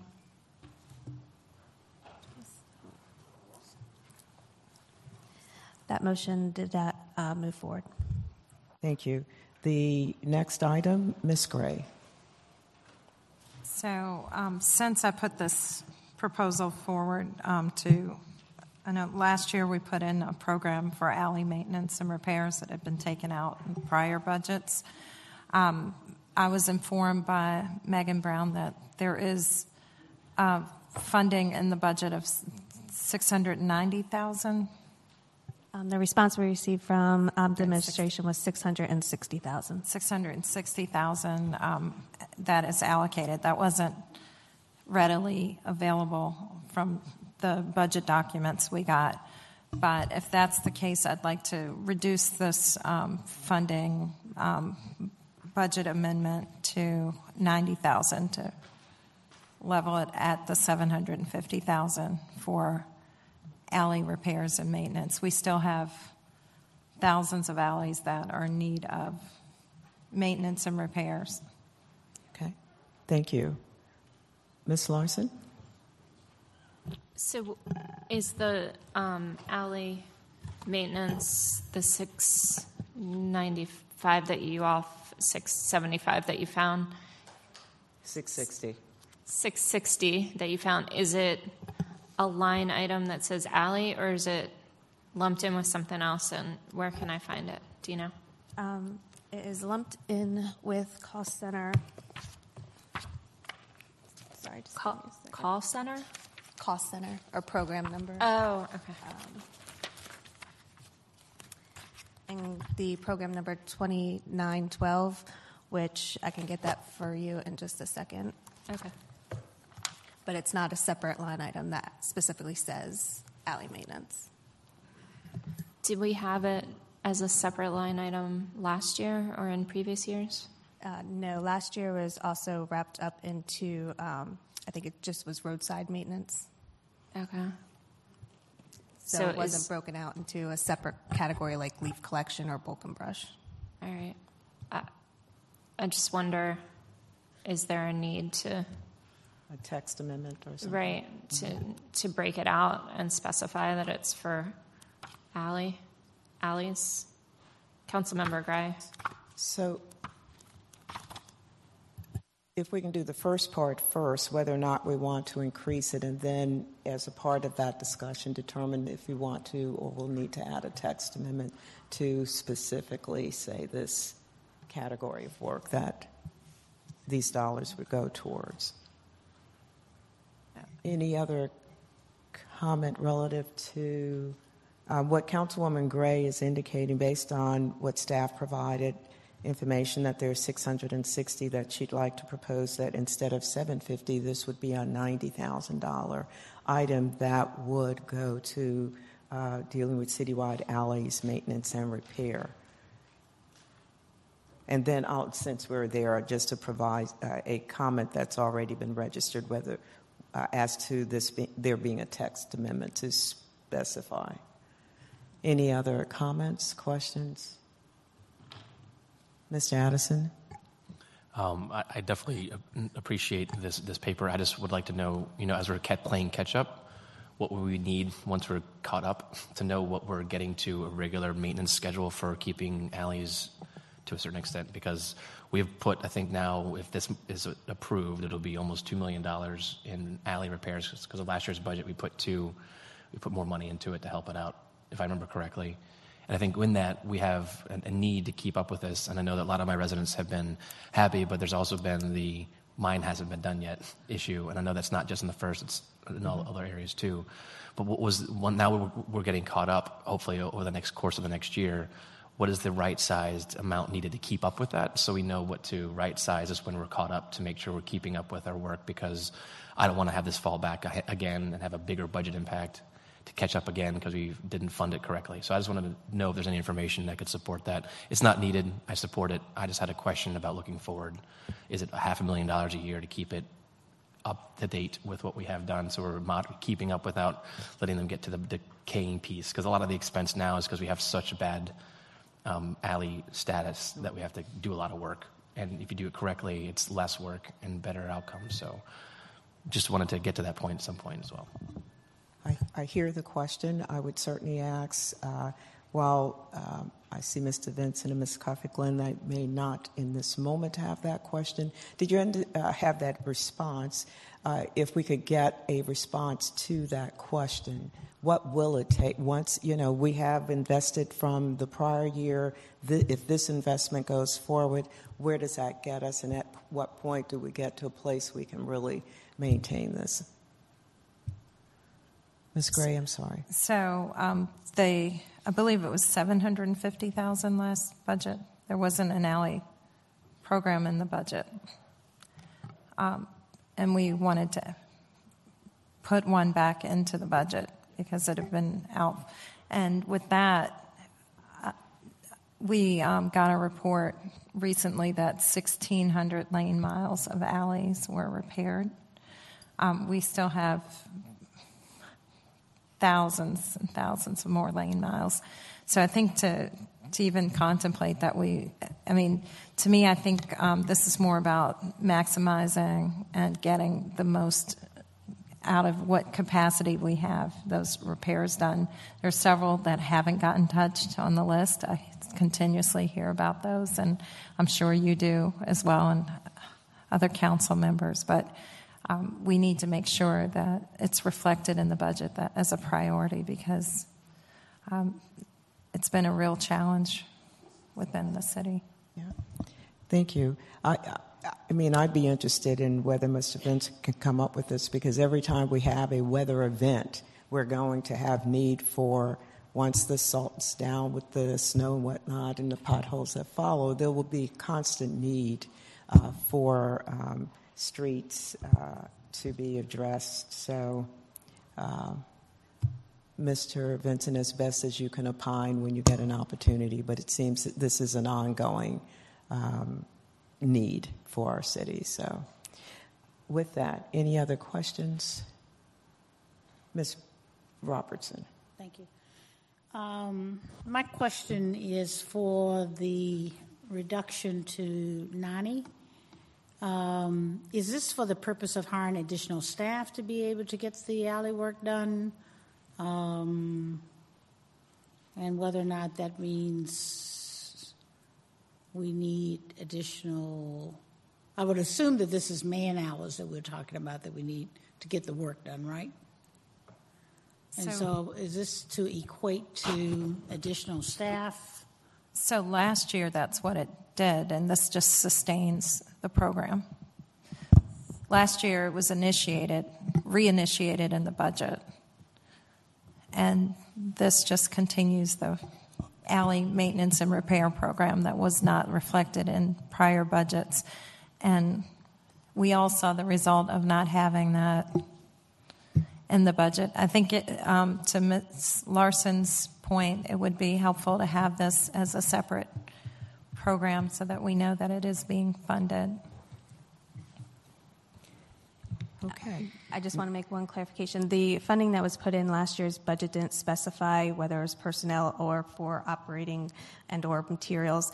It was just a line item for alley maintenance, and it gave the department the flexibility to spend that, whether it was personnel funding or operating. And so this amendment is proposed to be similar, just to increase it to a full 750 if the 90 is approved. So with that, I'll ask for consensus on this item with the proviso that there's a desire to have a text amendment just simply saying citywide alley maintenance and repair as it's been before. Ms. Brown. Yes, those who are in favor of moving this amendment forward at $90,000, please raise your hand. Thank you. The next item, Ms. Gray. The next item is just funding two unfunded positions within the city auditor's office. What is it? Ms. Gray? They're currently staffed positions that need to be funded within the auditor's budget. I'm looking at the text here, fully funded, currently filled city auditor position. You were saying two. Yeah, that's correct. When that position was vacant. Right. No, but Ms. Gray, I thought you were saying something about two positions. You're meaning the city auditors. One is the auditor, but I believed it was two positions that we're trying to cover that aren't currently fully funded. That's correct, Councilor Gray. And Mr. Lassiter is here, but he has two positions which are vacant that he needs funding for. In addition, I don't believe his salary was fully funded. Okay, so what I'm addressing right now are the increases here. And so we don't have that before us yet then, these two additional positions. They're not adding the they're currently filled positions that aren't being fully funded. I'm looking at the text here, which seems to refer to fully funding the current city auditor position. Right. Then the additional that I don't see the text here for that. That's all I'm saying. This says fully funding the filled city auditor position. She's saying she doesn't see the two. Okay, well, I guess this is just the one. Okay. Mr. Lassiter. It was my understanding that there were two positions, but it's fairly simple. budget did put in the funding for, we were funded at 13 positions in FY18. Two of those positions are currently vacant.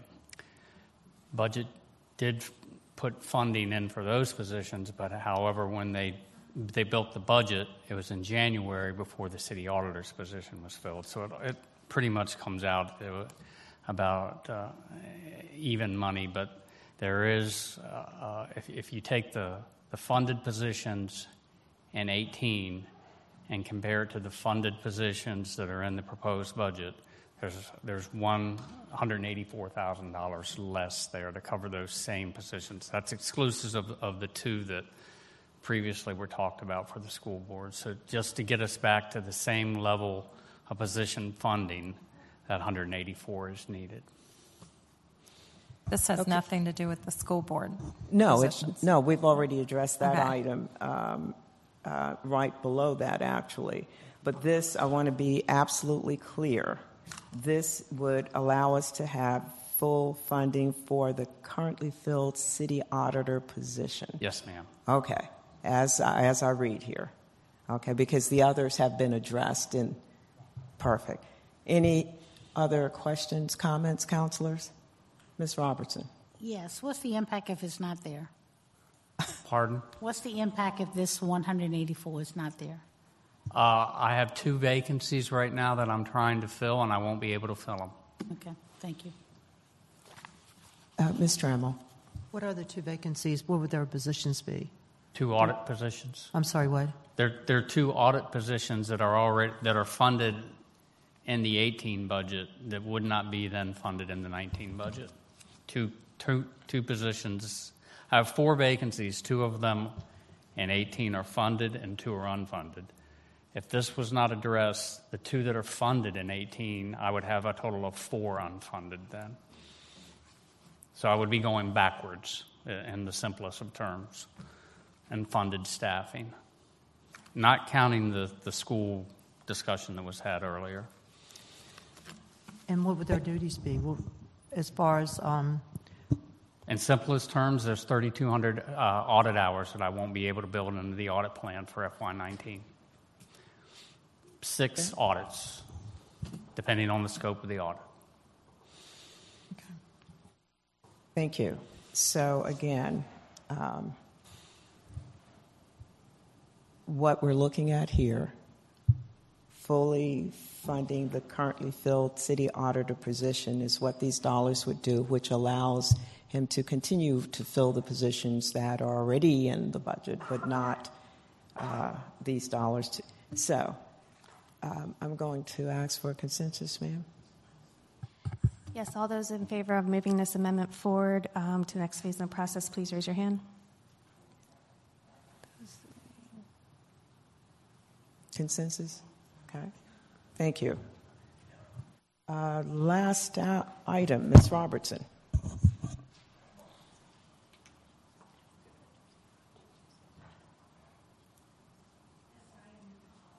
Is an amendment to the budget of $17,410 for the purpose of adding all city council members into the retirement fund for retirement deferred compensation plan beginning July 1st for council members. July 1st of? Yes, this year. Council members, questions, comments?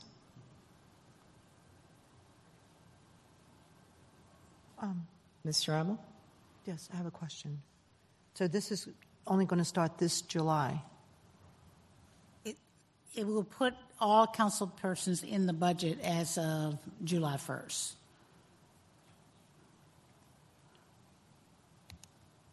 I want to add my name to it. I want to put my name on it. Ms. Gray? Are we able to... I'm just asking Mr. Jackson. And also, I just wanted to have a full understanding. This is... deferred comp, not the executive retirement program. That would be what I would prefer, but we thought we'd make a baby step and see how far we get from there. I mean, you know, we council members, you know, I think this is something we've talked about over and over again. You know, we $25,000 a year salary to have a benefit package for retirement for the council members. I think is a reasonable request to make. I would prefer that it was, but you know, the deferred compensation is where, because of a lot of the answers that I would have to provide in order to go to the other system of not the deferred compensation, and we're not prepared to answer those questions at this time. So this would be an introductory way of getting us into the system, and perhaps we can evaluate it. Ms. Brown? Yeah, I just want to just make a correction. I had an error on the sheet. It should be defined contribution, not deferred compensation. So I just wanted to make sure that that was clear. I thought that's what you meant.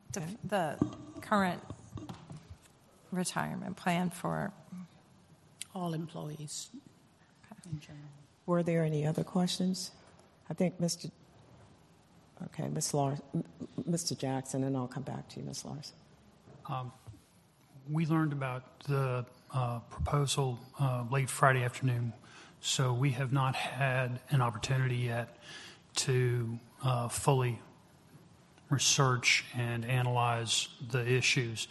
But there are two potential issues, an underlying potential. We don't have the answers yet. First potential issue is a Conflict of Interest Act issue, in which members of council are voting to give themselves a benefit. The second issue arises under state law that prohibits a council, any governing body, from increasing its salary. That's the word that's used in the statute. It requires that any increase in salary not take effect until after the next election. Again, I just want to let council be aware that these are issues that may preclude you from doing this, but we simply haven't had a chance to do the analysis yet. Thank you. Ms. Larson? I thought I had heard other council members who've been around a little bit longer than I that this was a benefit that you used to have. No? It was at one time. Okay. And then what happened? Can you share the history with me? Are you asking what year did we have retirement? Then it went away? Yeah. It did. And why did it go away? I don't think none of us were sitting up here at the time when that happened. Okay. But it was I don't want to mention his name. It's when we had the other form of government, and the person in the 6th district, which it was not Ellen, decided to take the retirement away. So, any other questions? Okay. I'm sorry, just one other thing. Okay.